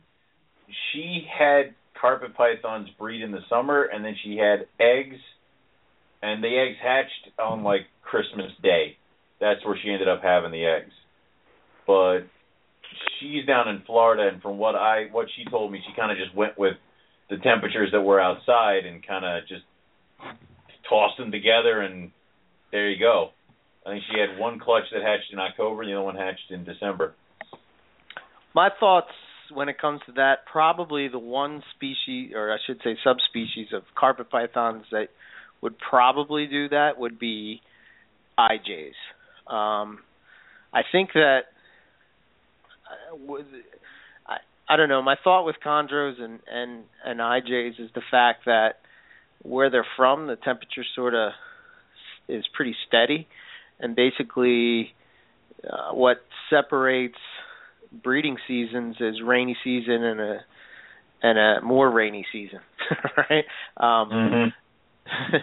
uh, with with carpet pythons, especially with things like, and this is just from my experience. I I I, I could this could be total bullshit, but um, when I Mhm. didn't cool my carpet pythons down to get them down to, I took them to 75, and I had a horrible breeding year. I took them to 70, they bred. I tried 75 again, I had no success. So I think that uh that cold really does um trigger something with them. Um I also think that I don't know, cycle feeding for me is a huge part of uh you know It is. getting my my carpets to go and so I I don't know. I mean, I've thought about trying it outside of the uh the time. I've seen people have locks. Um I don't know. Is it wrong to think that I mean, people have produced chondros year round, right? Yeah, I think it happens occasionally. I don't know I don't know how many people try and what percentage of those people have success. I had a pair last year that I put together in December Uh-huh. and they bred throughout the summer. They probably I probably saw them breeding 25 times, but they're still together and nothing's happened, so Hmm. um yeah, I think I think there's a time of year where you're much more likely to have success. Yeah. Uh, that would, yeah, it would probably make sense. So, hmm. Well, it just seems weird Cool. that if you if you watch if you watch carpet pythons and you work with all the different subspecies, what I found is is that they sort of go in order. Um, you know, IJs are always first. They don't need that much of a temp drop to breed. I mean, literally, you know, uh, you you drop it down a few degrees and they're ready to go. Um, I, I see. I haven't bred them yet, but I would, uh, from what I hear, Darwin's kind of fall into that same category. Uh, don't need as much of a drop. Jungles and coastals, they sort of need a drop. Uh, and again, with diamonds, I mean, you know, diamonds, inlands, and bredli, um, they seem to need that big, that big temp drop. You know. Yeah, they do. Mine are already in the side room, and um, I'm holding them true at like 80 at nighttime. But that that room gets really cold, so I wouldn't doubt it if they're getting lower. So we'll see. Yeah. Cool stuff for sure. Definitely, it, I love breeding season. Followed Now- closely by egg season. I know we uh we probably asked this on the show before, Dave, but does, when you did rough scales, did you did you have to do that a drop down, or is that did they fall into the cookie cutter python breeding situation? Uh, yeah, they had temperature. They have heat panels on one end of their cages, and I, if I remember right, I had the heat on 24/7, and then during the winter I turned the panels off at night. My room didn't get very cold, but they're in a basement up against a cement wall, so just by virtue of being next to that wall, they probably got pretty cold. I don't know how cold they got though. This this year, breeding my chondros, I've been opening my window up at night, and mm-hmm. um, that seems to be getting them going more. Because last year I just let the room stay where it was, and I had four pairs together, and I only saw two of the pairs breed, and one of those pairs I only saw breed once. So I seem to be having a better start so far this year, cooling them down a little bit more. Right. Maybe chondros do need to be cooled. You know, I don't know. I don't know. Well, I, I I did the cycle feeding thing too. I think that makes a big difference. Yeah, feeding I with agree. females a little bit more. Yep. Yeah. Yeah, I think that's uh that's huge with uh I, I think that's huge with Morelia in general, I think. I don't know. Um I think age is a factor and I don't think I think our our perceptions of weight and size is not as important as we think. I think age is more of a factor and uh you know that I think that feeding cycle thing tells them, okay, food is around, it's good to go. I got enough to uh reserve, you know, to produce these eggs. Let's do it. you know. So mm-hmm. How many how many pairs are you guys going to put together, and how many, in an ideal world, how many would you want to produce? You No. probably don't want them all to produce. Uh, that would be horrible. Um, uh, 27 pairings this year Holy shit! of everything, and that's that's the carpet python. Hold on, twenty-seven. Yes, uh, that's that's everything. That's the carpet pythons.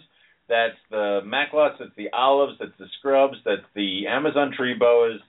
That's the the hell else? The Dominican red mountain boas, and then my two pairs of corn snakes. So it's 27 breeding pairs this year. Yes. So, yeah. Um, in an ideal world, not that much. I don't not want that many babies. um, we want to see Owen lose his freaking mind. Um, 20 animals will have babies, and I'll I'll I'll be panicking. Um, if I can get close to, if I can get over 100 babies, I'll have a, I'll, I'll be good. So, because then that means I can take my time with raising them up, and you know, uh, I'll still have enough babies to sell at shows and all of this stuff, and that's really all I really care about is that if I can go to shows and have babies to put on the tables and take my time with raising the animals up as well as selling them. This way, things aren't immediately leaving once they're hatched. Uh, I'll be a happy. So, close to if I can get close to 100 babies of varying animals, I'm good. So, Well, what what I- percentage would that be? With 27 pairs, you probably only need five. Well, it, it, well, yes, and it depends on, and it also depends on which females go, because I have carpet pythons that'll drop 32 eggs, um, consistently. So if one of them, if two of them shake loose, I'm already at like 60 something eggs. So um, I would like for, I would take a hit on who goes. Like I would like maybe if one of my big girls doesn't go, I would still like for some. I like variety. So I would take more females going, but less eggs, if that makes sense. So Mhm. it's like yeah, you you can offer more to the public, and also I can get a more animals that I could show. I mean, if I had to sacrifice three carpet python pairs to get the macklots and the olives to go, I'd do it immediately because I want them to breed over half the other crap I have. So, it's, uh, and if the Dominican red mountain boas don't go, I'm not going to cry. So, I hate those things. Not looking forward to the geckos or what? no, God, no, not again. So, You know, here's a question real quick. Why hasn't somebody stepped up to the plate and produced geckos or some kind of lizard in captive breeding situation as feeders? I know I- like people don't want to feed geckos and stuff, but I mean if you could get like I don't know, what would it be like day geckos or something that's just super simple, Uh, super easy. They just produce, you know what I mean? Like I, I don't know. I just don't understand why people haven't. I guess they just want everything to eat mice and rats. You know. It it, was something that I actually approached Jamie about back when he was with geckos. I said, if I send you like twelve house geckos, can you set them up and just breed them for me? Because they'll just breed like crazy. Um, the problem is, that they only have like one or two eggs, and then they have a couple months, and they have one or two eggs, so it's not really consistent. But I was talking to him about it, and he was going to do it, but then he kind of was like, "No, I'm done with geckos." So it's like crap. Um, but people kind of have done it. I know some people who are breeding uh, for actual pets, but then also have you know your not pet quality anoles that they sell for feeders and things like that. But most of the geckos that are brought in, I think the big stigma about it is that most of the geckos that are brought in feeders are wild caught, and now you've basically just turned your entire litter of Dominican boas into wild caught baby boas because they're eating wild caught geckos. So it's uh it's a little difficult. Yeah, but I don't no, think I they, get, I don't think they produce enough young. no. No, they don't. Two Not two eggs at a viable. time, and I think four eight clutches. They'd be expensive. Yeah. Yeah, And I guess that's true. you'd have to have an entire room full of like those mini exoterras and you'd have to have like breeding trios in each one and even then the amount of babies you'd get is nowhere near what you need. So Yeah, I guess that makes sense. I I'm not a gecko expert by any stretch of the mean. I just thought, man, you know, we have such problems with Antaresia and some carpets, chondros, Dominican red mountain boas. I bet you they would snatch up a gecko like boom, you know, like real quick. dear God, they No- do. They do. no It's like I question offered them about all it. I offered them all pinkies and they were all like, What the hell is this shit? I put a gecko in there. Several of them were so evil that they ripped the tail off the gecko, ate it, and then let the gecko live in their cage for like, you know, a week and then ate the gecko. So it's like they Oh, wow. they they see these things and it's like automatic. This equals food. So I had no problems. Everybody like I had four baby boas that ate the pinkies right off the bat and they never saw the geckos. But after I introduced the geckos, everybody ate. And it was like and it was just like that. It was like clockwork. After about six or seven feedings of geckos, just taking a dead gecko and thawing it with the rodents, then everybody started eating those. So once you get them rolling, there's there's really no stopping them. But it's that getting them rolling is where it's kind of annoying because a baby anole is like a buck a piece. So you buy like a hundred geckos and there's a hundred bucks right there. So Right. Maybe frogs would work. Frogs Maybe. lay a shitload of eggs. Oh, yeah, there you go. Yeah, that's that's a another idea. I don't know. It just seems like it would be. I, I don't know. Maybe it would be easier to get these uh different species going. You know, because isn't it true that chondros would eat that in the wild anyway, and then switch over to Mhm. rodent-based diet when they grow? I mean, that's what carpets do. You know, yep. so Yeah. Yeah, they're think- not eating pinky mice. No, going up to a And to a I think they might eat den. insects too. I've heard that. Yeah, there's a paper some- where it says that they ate they were they found them eating a moth. I can't remember Huh. what paper that what was. the hell? Yeah. They were eating moths. Did he just confuse it? I mean, that's awesome, but it's like, it, it, it, and and also with the whole thing of them eating being gecko feeders, it's you- you're gonna st- you're gonna maybe as the captive populations are more established, you'll start getting away from that. Like the four or five babies that I had that took pinkies right off the bat, they were obviously going to be the biggest red boas that I've ever produced. They're going to be the biggest red boas. They're going to be the first ones to breed. And then who knows? Maybe their babies will take be more prone to taking the pinkies off the bat than any other baby. So eventually you will weed it out, but it's just a little bit of a bitch getting there. Yeah. I don't know. I guess that's the thing. People don't want to start them on that because then they're forever going to be locked into that. And it's much easier to sell a snake if it's eating frozen thawed rodents, you know. Yeah, it is. It is. go buy a some kind of reptile to feed, but I don't know. I think I sold like four when they were on geckos, and the second everybody got onto rodents, they were gone. Yeah. So, yep. I I have ten pairs going this year. Um usually I shoot for about ten and I hope for about if I get half or three quarters of that, I'm happy. Um but that's and you usually keep them what- all right yeah, I keep them Every for quite a single one. for a year. I None of keep- them get to leave. Yep. Yep. Yeah, I like to hold on to them for a year to see how they color up, and because I'm learning, you know, I'm still learning on like what what I'm looking at, you know, and I don't want to sell one that you know then I regret it later because it would, you know, and and and the other thing is I want to be able to look at it, you know, like I look up to uh to certain guys in the in the carpet world, you know, and they can just look at a at a at a baby and say, you know, this is what's going to look like as an adult, you know, or this is what they think it's going to look like. And usually 9 times out of 10 they're right. I mean, obviously sometimes you got those ones that are, you know, totally outside of the of the way of you think it's going to progress, but you know, for the most part, I, I don't think that you can learn that any other way other than holding back and watching them grow. You know, so Mhm. that's kind Well, of. and if you want to be selling snakes for a while into the future, you have to have good stuff compared to other people. And if you're selling all your best stuff, then you're kind of going to fall behind. Mhm. yeah, This is exactly. true. I, that's why I don't really shoot for like a whole. And you know, a lot of the stuff that I'm working on now really isn't isn't. I mean, it's not the best visually. I mean, what I mean by that is it's more of, you know, like when you got double hets and stuff like that.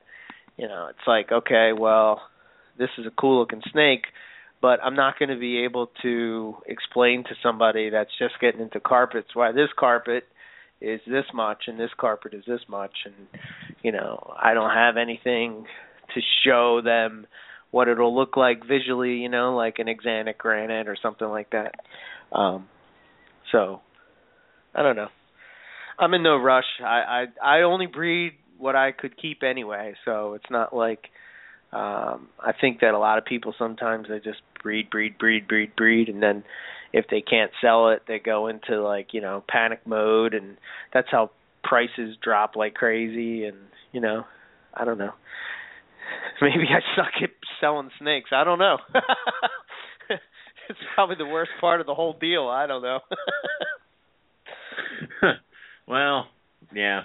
And I just shoot for I shoot for big numbers because I know I'm not going to get all 27 pairs. But I did have a terrible year last year, so Mhm. I am cautious because what I've been told is that you move, you have a crappy year, and then usually the year after, like ever, like all your girls and boys are like playing catch up, and that's when everybody has like the year that blows them out of the freaking water. So if I get anywhere close to the 27 pairings I'm trying, I'm going to freak out. So uh, I will be one of those guys that loses his mind. So, yep. Yeah, you overcompensated. You're going to have 400 snakes. Then I won't know what to do. Then it's Oh, going to be bad. So, yeah. Whew. then you'll need a blackhead. Yeah, there you go. I'll, I'll be bringing I'll be bringing tubs over to Eric's and be like, "You're blackhead hungry?" And he'll be like, "No, he's full. Get out of here." So Yeah. you know, yeah. the blackhead. Uh, but yeah, so I you know I don't know should be uh should be a cool season. Should hatch out some cool stuff. Some you know it's like each year my um you know my projects get closer and closer to you know I think back when you're thinking like four years ago and I'm buying all these snakes and like the waiting game and I don't know you kind of like forget about it I guess. Like it's not in my mind that whole time that breeding, breeding, breeding, breeding, and then all of a sudden you're like, oh, this one's ready. okay, I guess- uh, you know. Then then you have to. Do I breed this one? Do I not breed this one? You know, I don't know. So It's, it's like all of a sudden that baby that you bought that you're like just been raising up and raising up, and all of a sudden, crap, you can go this year.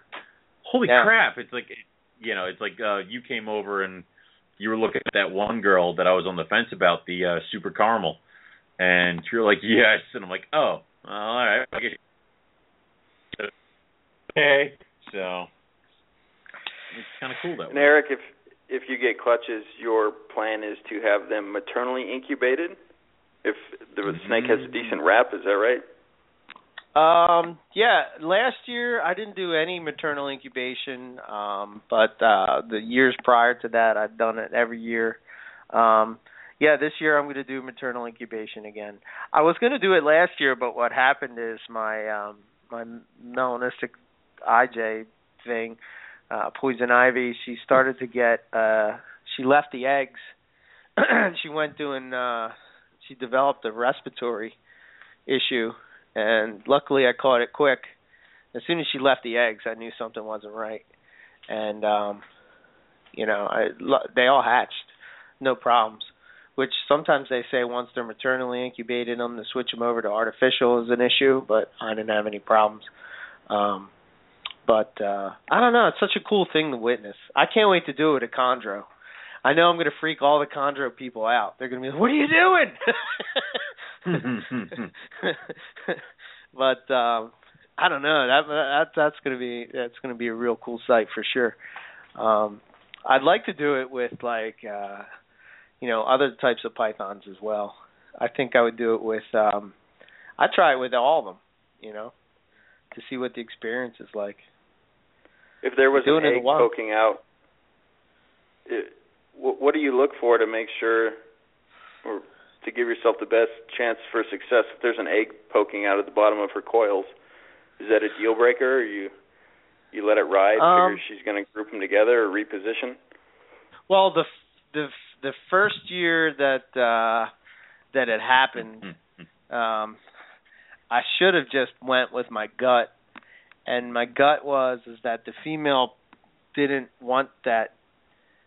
She she somehow they she sent well i think that she sensed that egg was no good and she sort of pushed it out of her coils.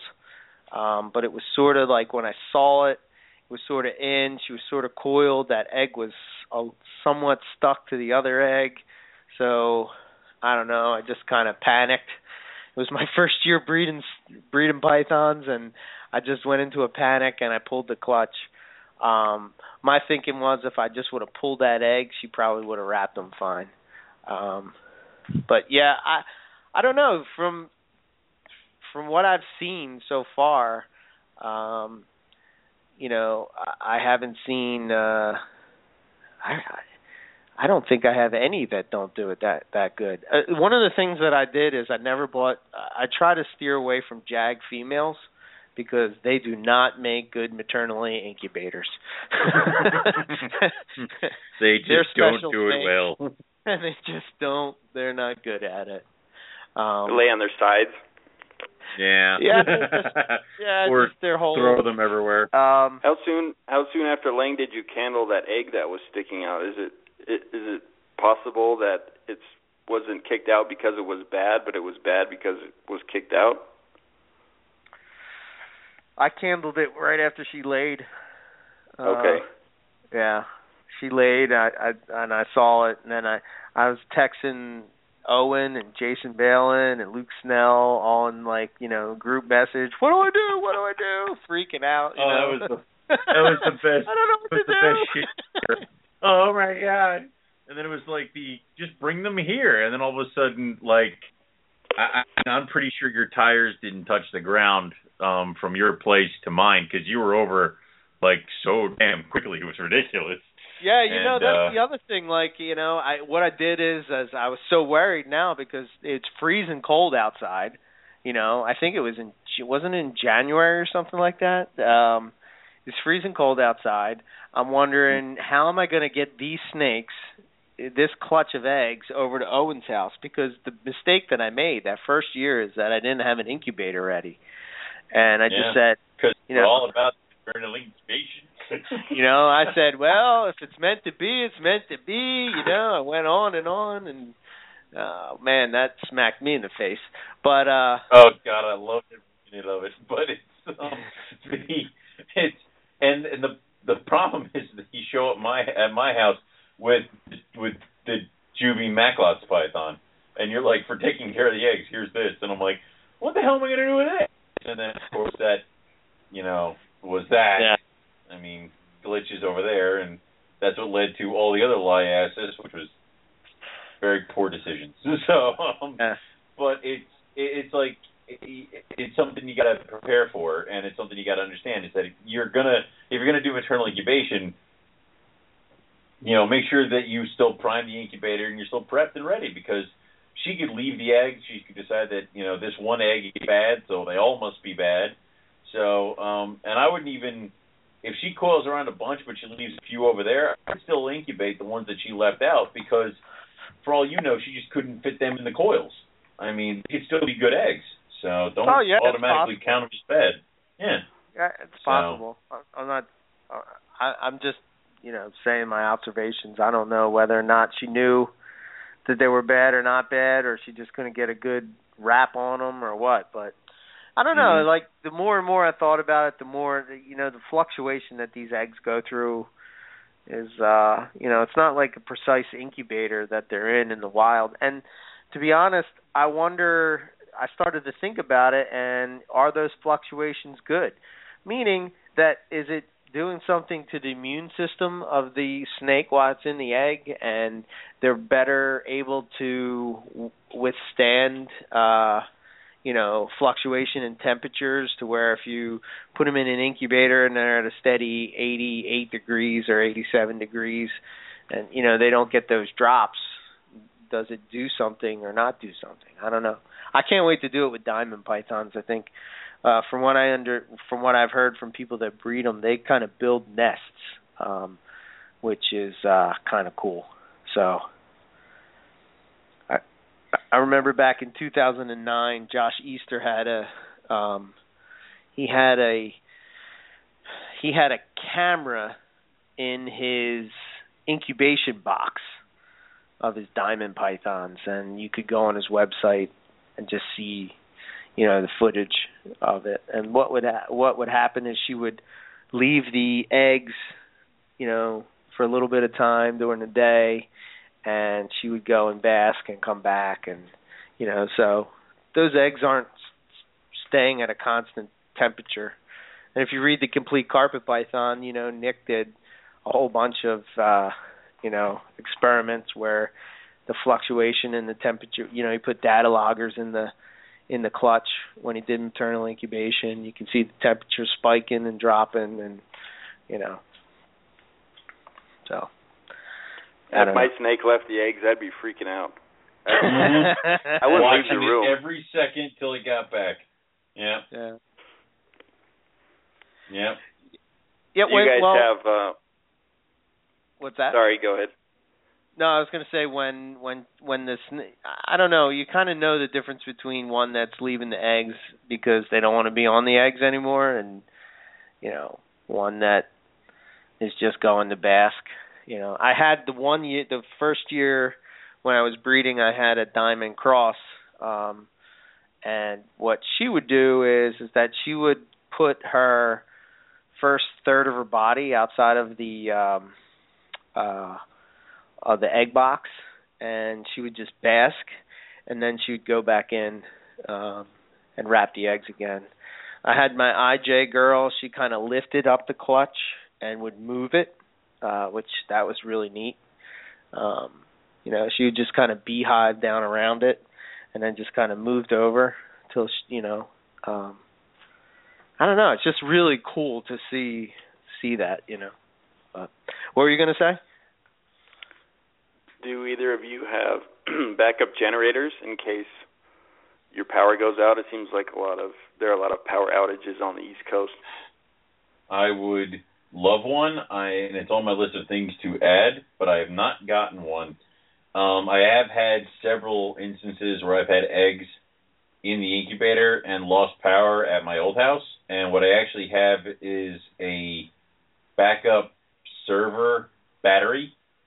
It's for like servers at a, um, like I said, a, a server bank or whatever, where if they lose power, it maintains the servers so that they do not lose their charge and don't like short out. Um, and all that it does is it's a giant battery pack that I plug my um, incubator into. So if it loses power, it automatically clicks on, and then the incubator goes. Everybody else, all my other guys, can just take care of themselves. But uh, it is something I've been meaning to get now that I am uh, further out. Cause, uh, the other thing is that my where I used to live, my best friend's dad was uh, chief of the fire, fire department, and they have emergency generators for use for the township and the public. And they always said if I needed one, they just wheel one over. So I have friends who have generators, so um, but I do not have one, and we'll be adding one at some point. So I've, I don't have one. I've done a little research. I'm I'm going to get one someday. Um, what I found was you want basically the only ones that'll work with something like a Herpstat is a Honda mm-hmm. because mm-hmm. the Hondas produce really clean electricity. Something about sine wave. They're yeah. good for running laptops too, but the power that other generators produce is dirty. So I don't know what you use as a thermostat, but it seems like Hondas are the way to go, and they're pretty pricey. yeah, they are. So Wow. Yeah, I didn't uh I didn't have one, but I tell you what, you know, probably the worst experience that I had when it came to that is is that I think it was last year I was on a cruise and where I was down in the Caribbean, it was beautiful. But on Mhm. the East Coast, they were getting hammered with that crazy storm that was supposed to come through and it ended up hitting Boston Oh, yeah. instead of us. yeah. So they were saying that the power was going to go out, and you know, so not only am I not near my collection, um, but now I have no way of knowing whether or not the power went out or didn't go out. Um, Mhm. I have these little blurps of time to where I could text my dad and find out, you know, what was going on, but the uh the time between knowing was crazy. you know, knowing on whether your your stuff is shut down or or not. Um, Most luckily unrelaxed lose power. vacation ever. yeah, Yeah. yeah. No kidding. So Yeah, I went on a trip a couple weeks ago, and I have uh, a webcam, a wireless Mhm. camera, and it Uh-huh. pans around my room, so I use that. And then there's this other thing that someone posted on the MBF, and it's uh, made by a company called La Crosse Alerts. So you put this little device in your room, and it transmits wirelessly the temperature and the humidity in the room, and you can set thresholds. So if it goes below or above a certain temperature, that you'll you'll receive uh, text messages or emails. no So that, kidding. awesome. that gives me peace of mind. Mhm. That I is think it's- awesome. I like that. I'm gonna that. have to check that out. Seventy dollars for the device, and then um, I think fifteen dollars for a subscription for a year. Wow, Hmm. that's not bad at all. For peace of mind. Yeah. yeah. You know. Yeah, because when totally you go and you it.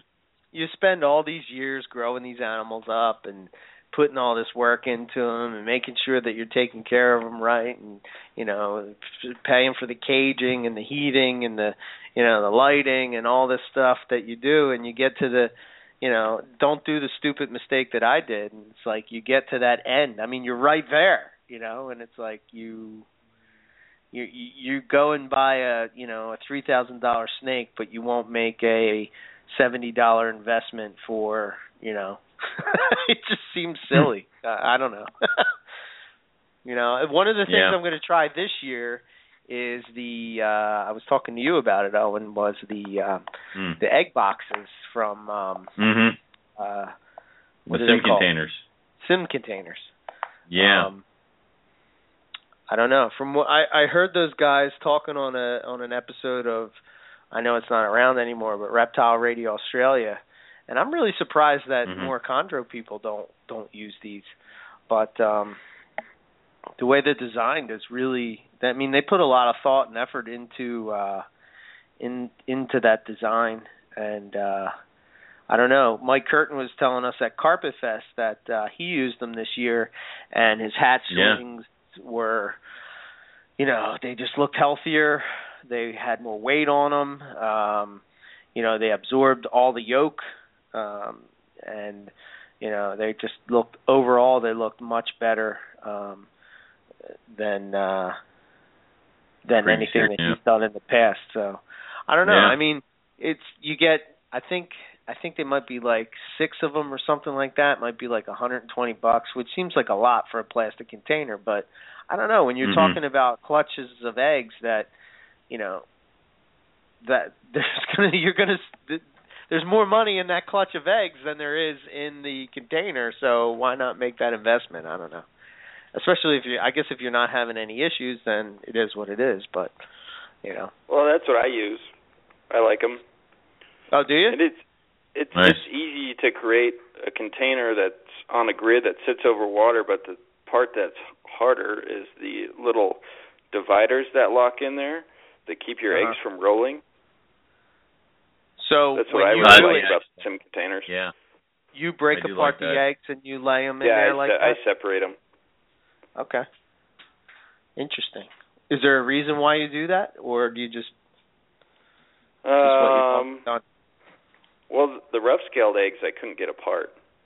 They were Yeah. cemented together, but the chondro eggs weren't that hard to get apart. And the reason I separate them is in case one goes bad, I don't want it to screw up the other ones.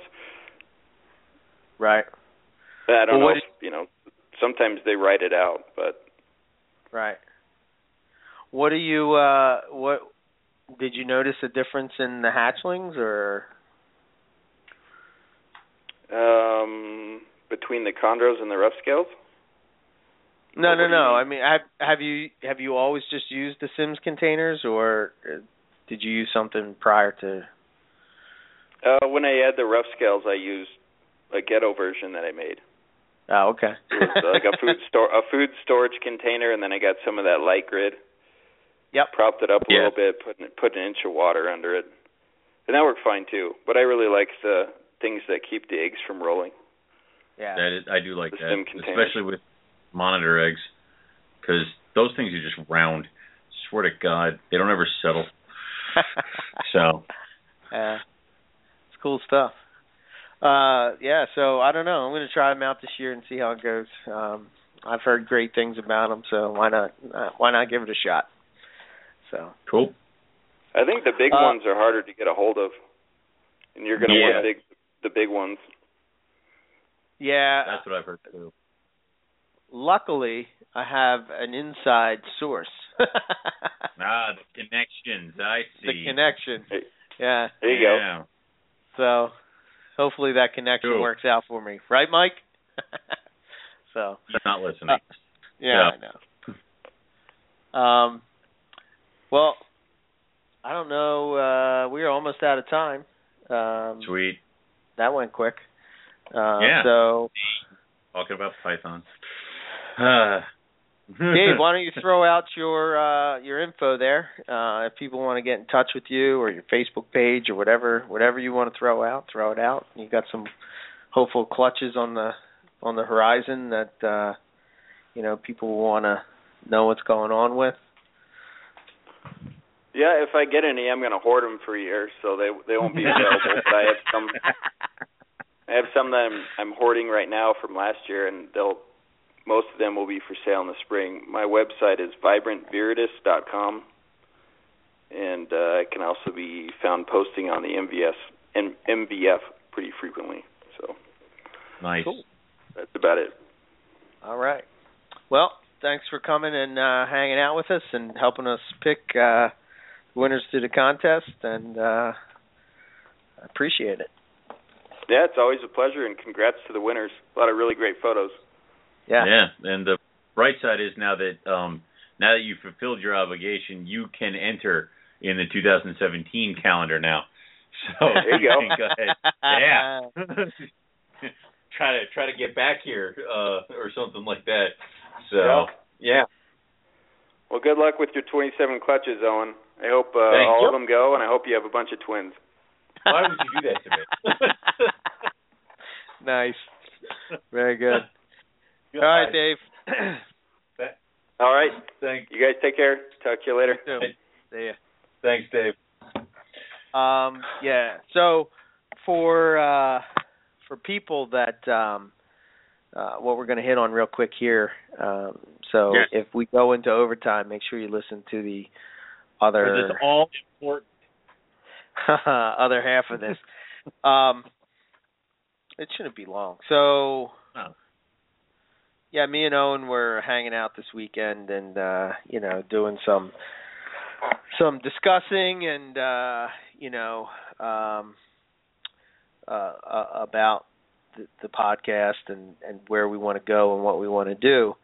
Um and uh I don't know. I don't know if it's a recent um you know me reading these reptile books or what it is or just in general of uh you know like for instance when I went to Owen's house he's got a big huge naturalistic uh tank in his living room with a trio of monitors in it which is pretty badass yes, um, yes. the small lizards yeah. you know so you know, so we we were just talking about the you know the future of the show and such, and um, we only have five episodes left for the year. Um, uh, but I think that the thing that we thought about is we wanted to come back stronger uh, than we have, uh, you know, and and take the show to another level. One of the things that uh, we're always talking about is trying to get in, in front of new people. Uh, you know, uh, getting Morelia just you know because that's really where our our heart is for me and Owen, uh, obviously. Uh, but we do love other species. Uh, there are other mm-hmm. reptiles that we that we dig, and some of them we keep, some of them we don't. You know, but they're still fascinating and and still intrigue us uh, nonetheless. Um, but uh, I think that um, you know with coming back and trying to hit that broader audience to get that broader audience what we thought about is trying to step out of our box so to speak of just always focusing on Morelia. Obviously, our show is always going to be geared in that vein, you know, especially with you know, me and Owen, our collections, our our focus is really ha, really has has always been um, Morelia, but um, I think me and Owen both have that bug, you know, uh, where we're getting into other things and you know different species and um, sometimes even different uh, you know different types of reptiles. Um, mm-hmm. But uh, I think that um, you know when we step outside of that, we've always we've we've kind of done this in the past where we've kind of stepped outside of the the realm of Morelia, but we've already always sort of stayed um, in the Python territory.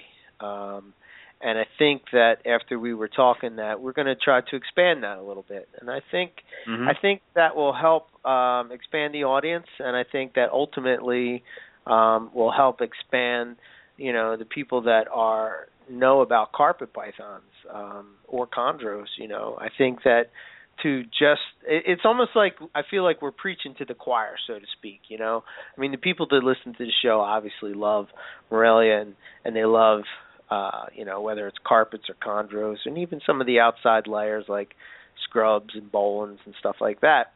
Uh, you know, but I think to you know like one of the things that we were talking about is a venomous show. I have no intentions mm-hmm. of ever having venomous reptiles, but I think it would neither be do I. I think it would be fascinating to uh, hear about them. I think it would be fascinating mm-hmm. to hear about uh, people that that people that uh, you know what are the safety protocols and just to put the information out there. Maybe you do have a passion for venomous and you do want to work with it, but you don't know how to find out that information. I think that stuff Where like that. Start. Yeah. Yeah, exactly. I think uh, you know that would just I, I ultimately I think it just make for a fascinating show altogether. I mean, lizard lizards is another category that we uh we never We've really I mean it a little bit. Yeah. We had that one on show it. with Andrew, but yeah. Haven't gone too deep in there, but yeah.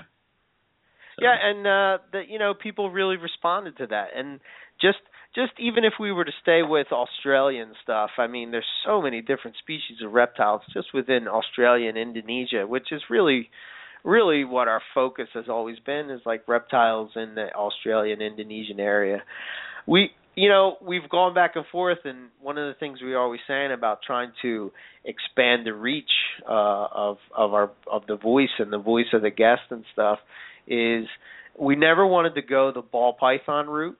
You know, not that there's Nope. anything wrong with ball pythons, but there's plenty of podcasts that have people that talk about ball pythons, and I feel that that would just be be beating um A dead horse. beating A long yeah, dead horse. Yeah, Yeah. exactly. And That's been done think- ten million times.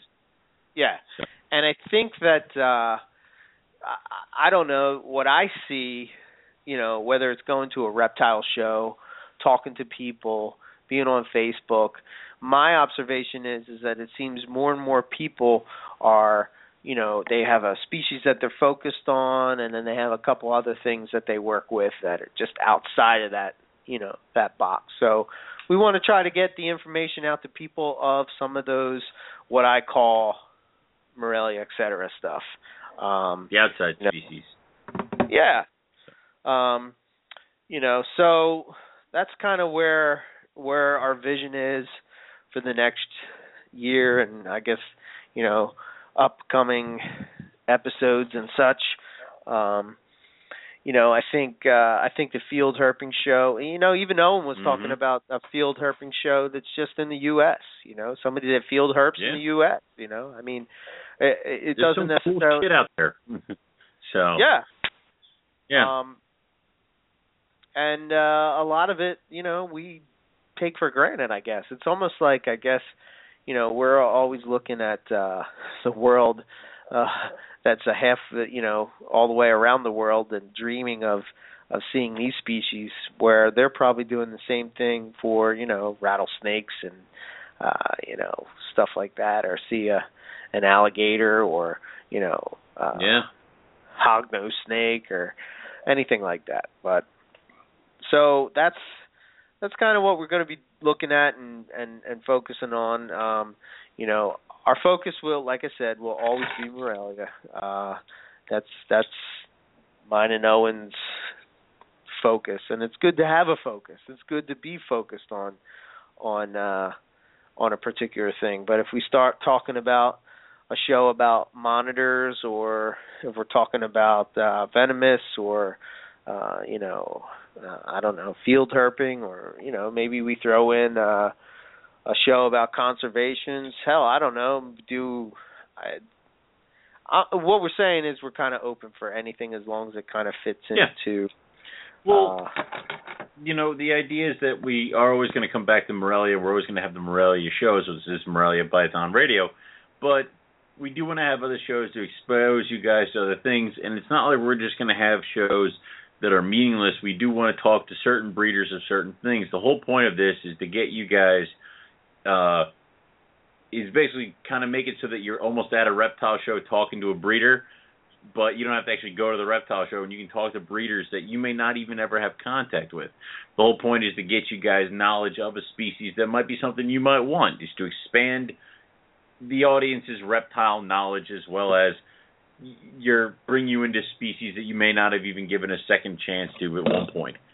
So uh, we will have other rare species, some of the ones where people are just working with them. We might have certain breeders on who work with common species but have a certain way of working with them that could be used towards other pythons like uh cycle feeding this and stuff like that. So we'll uh we'll see how it goes. We have some pretty good ideas.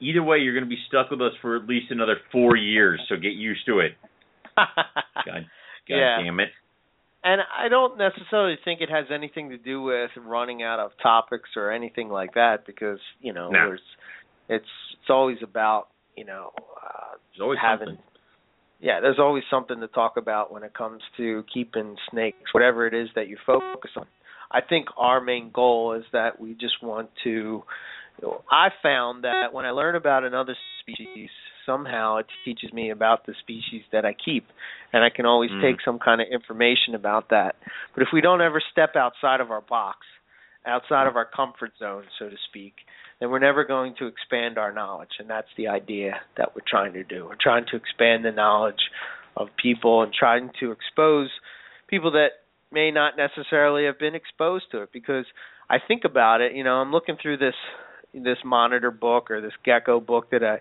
that I got and uh you know there's species in there that I never heard of.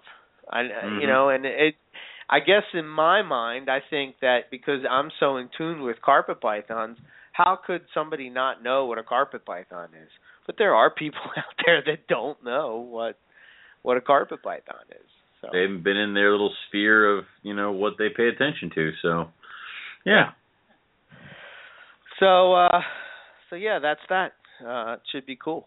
Um, so if you have anything in particular, I guess that uh, maybe you know, with that being said, that maybe you want to hear a show about. Um, you know, uh, obviously, you know, we think about.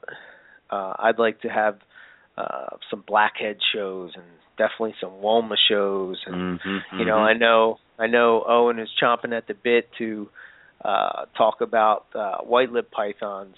And I think probably what Always. we'll end up doing with white lip pythons is what we're going to be doing with Boelen's uh, at the end of the month, uh, which is pretty exciting. We're going to have a Boelen's round table. Uh, a round table.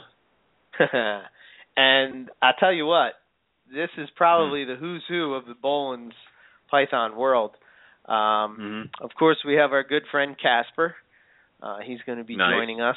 Uh, mm-hmm. And we have uh, Mr. Chad Gray, um, nice, who uh, was also uh, trying to uh, breed Boelen's. Um, we have uh, Ari. Uh, obviously, he has a wealth of experience and knowledge when it comes to uh, the Boelen's pythons, uh, since he's been over there and seen them in the wild. And then we have Frederick, uh, who's bred them successfully three times. Um, Jesus. I mean, yeah. that's that's pretty much everybody. So Yeah. that's awesome. So that's going to be a cool show for you guys to check out um, before we head out to our break. Um, I know next next week we have uh, Zach Baez. He's going to be joining. He's going to be just joining me because Owen is going to be MIA. Um, I am. and it's not I because be- we're talking blue tongue skinks. It's not just because of that. It may have a little bit of an option, but it's not just because of that. Um, my my sis, my little sister is going to be in town, and I fear her more than all of you. So if I don't make a family dinner, I will be crucified. So um, yeah, sorry guys. So Yeah. uh, I will I will I will bow out, and you guys can have your skink talk, and I will be back uh, episode after. So Yeah. So uh, No one yeah, Zach came on a long time ago, uh, and he came on to talk blue tongue skinks, and we ended up talking about everything but blue tongue skinks. but I think I think we may have hit on blue tongue skinks at the very Well, And- five sec. I I think he holds us. I think he holds that against us. Like you know yeah that we we got them all jazzed up, and then we like barely talked about them. So and they seem to be something that's picking up in popularity. Um, for um, that that that they kind of seem to be, according to a lot of people, the next big thing. So. Uh, it'd be cool to have a skink show and uh, Uh, all that I stuff. know that I know that uh, Zach has been trying to uh, get me to get into skinks probably since I met the forever, kid. Yeah. forever, yes, forever. and uh So- I know he is super passionate about blue tongue skinks. Um he is. and he has a wealth of knowledge about them. Um he's never bred them, uh but he's going to be breeding them this year and I I've a hundred percent faith that uh as long as he has a male and a female that he will be able to reproduce uh them Yeah. successfully. So we're going to talk about some of the natural history, uh, we're going to talk about uh, you know the different species and subspecies and stuff like that. Uh, we're going to talk about some of the misconceptions about feeding them, uh, UV light, et cetera, et cetera. So uh, it should be uh, should be an awesome show. And this is sort of a, I guess, a little taste of uh, you know uh, what you will may see going forward in uh, Morelia Python Radio. Um, like I said, it's it's something outside of the box that we do, but at the same time, I mean, they're from Australia uh, and. Indonesia, uh, so they sort of fit into that box. And if you look at them, uh, which I've been sort of trying to read up on them for the show, um, mm. You find them where you find carpet pythons, and they're very similar to the carpet python. Um, you know, uh, for instance, the blotched blue tongue skink, I believe, is from the same territory as the diamond python. And if you look at a blotched blue tongue skink, it looks a lot like a diamond python, uh, very dark uh, to absorb heat, uh, you know, stuff like that. So you look at a northern, they look similar to a to a uh, a Darwin. Um, Tanimbars. Um, guess what? They're Mm. patternless and axanthic. You know, so it, it almost seems like these things are all from the same places. Uh, it, it's it's kind of cool, and also it's like uh, it's looking at the other side of Morelia, where this is probably a food source for a lot of the animals that we keep and breed. So it's like it's getting to know your animals through food. So Yeah. you know, yeah. I'm sure all the blue tongue skink people are going, no. We I'm will not so be talking about, that. we will not be talking about how to make a top hat for your blue tongue skink. We won't. That's why I don't want to be part of the show. I No. mean, no. I want I want him wearing a mini tuxedo with top hat. Why is that so horrible? Yes. No, that is not going to happen. Um, Dragon wings so- and spikes, you adorable. uh, so uh, it should be cool. Uh, definitely a cool episode. Uh, don't don't miss. And then, uh, like I said, after that we have the Boelens show roundtable, and then after that, um, another one of Owen's favorites, uh, Carpondros. no, what the hell? Why is that a thing?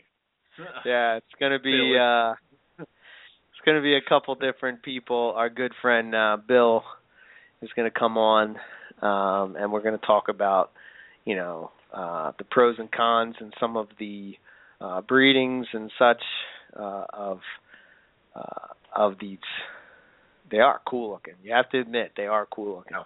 No, I refuse. so uh so yeah, that should be cool. And then uh I think there's another show and then we will have our holiday show and then we're out. So so cool stuff. Um so uh first uh let's say thanks uh to Dave for coming on and being a, a guest judge and helping us out and uh you know we look forward to seeing his contributions to the 2017 MPR calendar. Um, thank And you, everybody. That yeah. Uh, thank you, everybody, for contributing uh, and taking the time to uh, you know post your pickup. Um, and last but not least, uh, congrats to the winners. You yeah, know, and uh, if you did not get selected this year, don't feel bad about it. We're going to do it again next year. So start taking pictures, start pulling out your good stuff, and get ready for next year. So Yeah. you know, definitely, you know, it's not like we don't. There's no limitation. You don't have to take the picture this week. Um, and also, if you've submitted an animal, you know, it uh, before it doesn't mean you can't submit it again. So by all means, if you didn't get in it, don't feel bad. Just get to it, start taking more pictures, and take your chances next year. Right. Yes. Um, and uh, j- uh, just so everybody knows, uh, this Sunday, which I believe is November 12th, let me just make sure I got the date right. No, no November 15th. Yes. Yes, November 15th. Um, I will be co-hosting uh, with Bill uh, on GTP Keeper Radio. See, I got that down now. I can say it. I can say you it have quick. to, because otherwise they're going to let you on. Yeah. Um, They have- huh? they have Brad Waffa, uh, and Hmm. uh, he's going to be. Uh, the show's broken up into two parts. The first part's going to be talking about Brad and his uh, collection and projects, and then the other half uh, is going to be talking about uh, keeping from the vet perspective, since he is a vet. So, Cool. um, So so if I call weeping if I call weeping because you left me and you know went to another show, will that just be kind of will that be awkward Uh, and kind of shuffled over there? You know,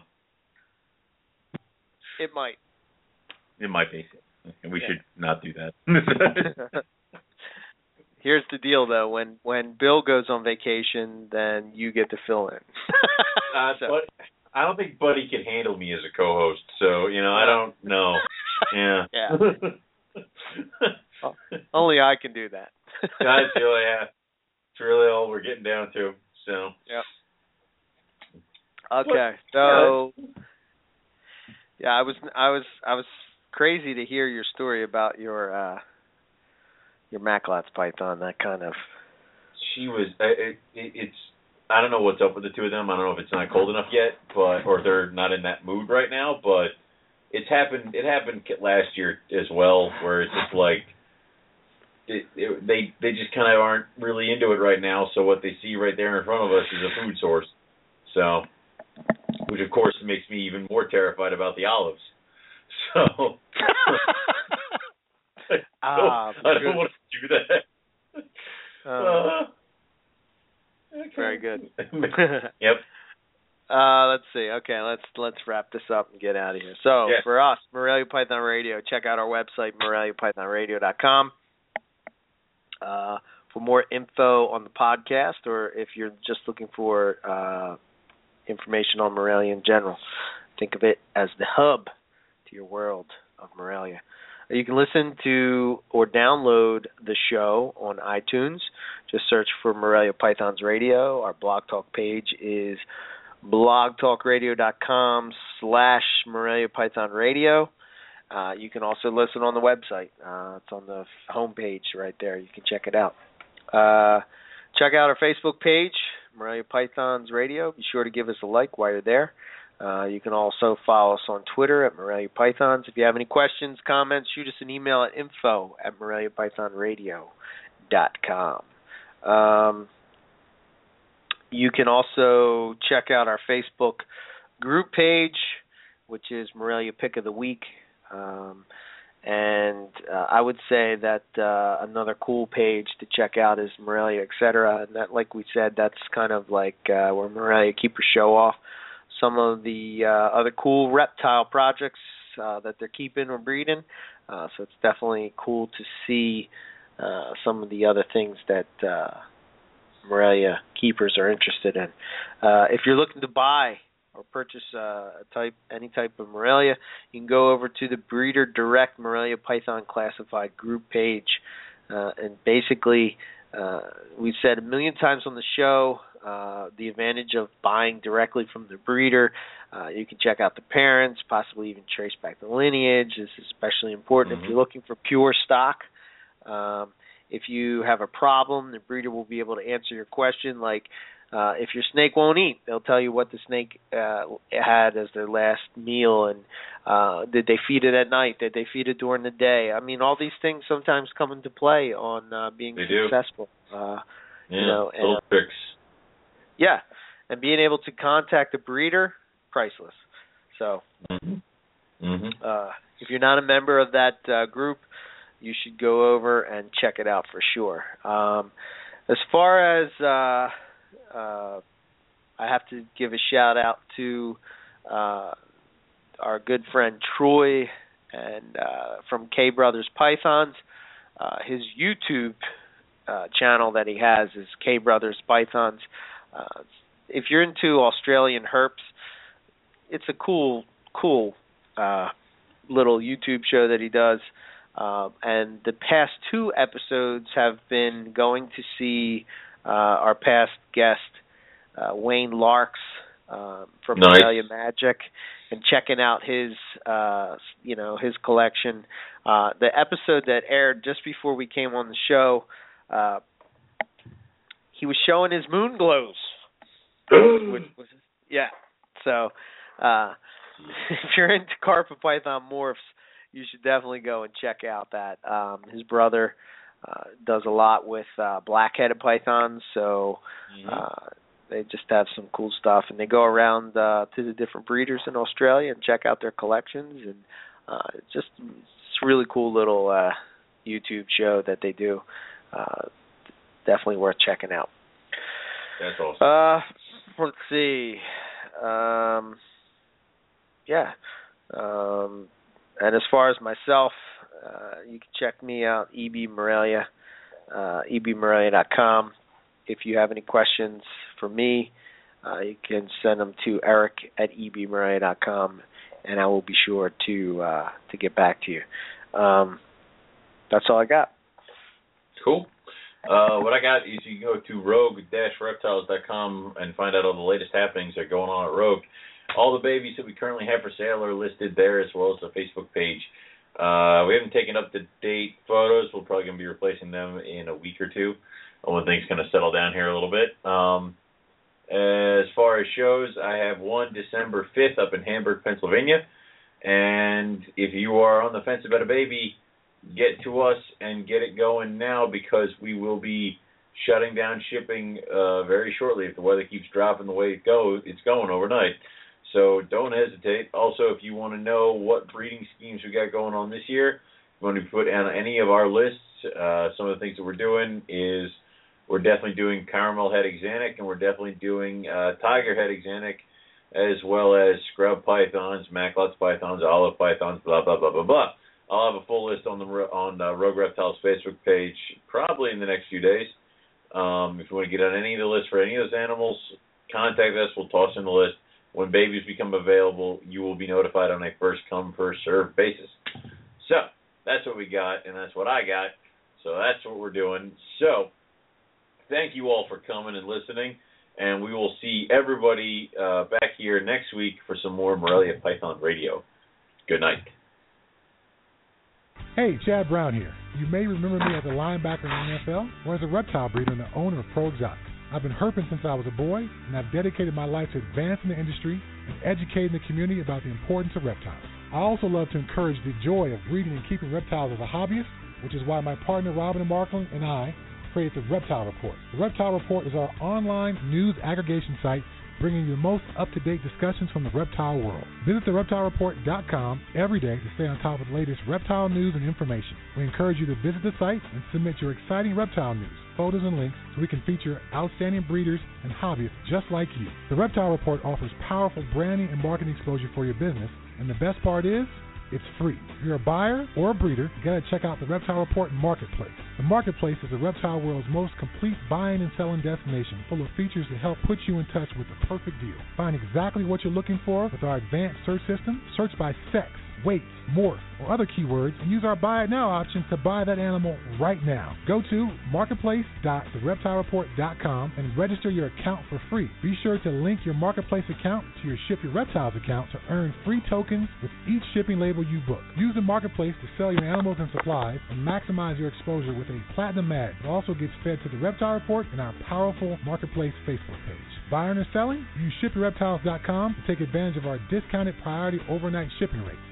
ShipYourReptiles.com can also supply you with the materials needed to safely ship your animal successfully. Use ShipYourReptiles.com to take advantage of our discounted priority overnight shipping rates, the materials needed to ship your reptiles successfully, live customer support, and our live on-time arrival insurance program. We got you covered. Visit TheReptileReport.com to learn or share about the animals. Click on the link to the marketplace, find that perfect pet or breeder, then visit ShipYourReptiles.com to ship that animal anywhere in the United States. We are your one-stop shop for everything reptile related.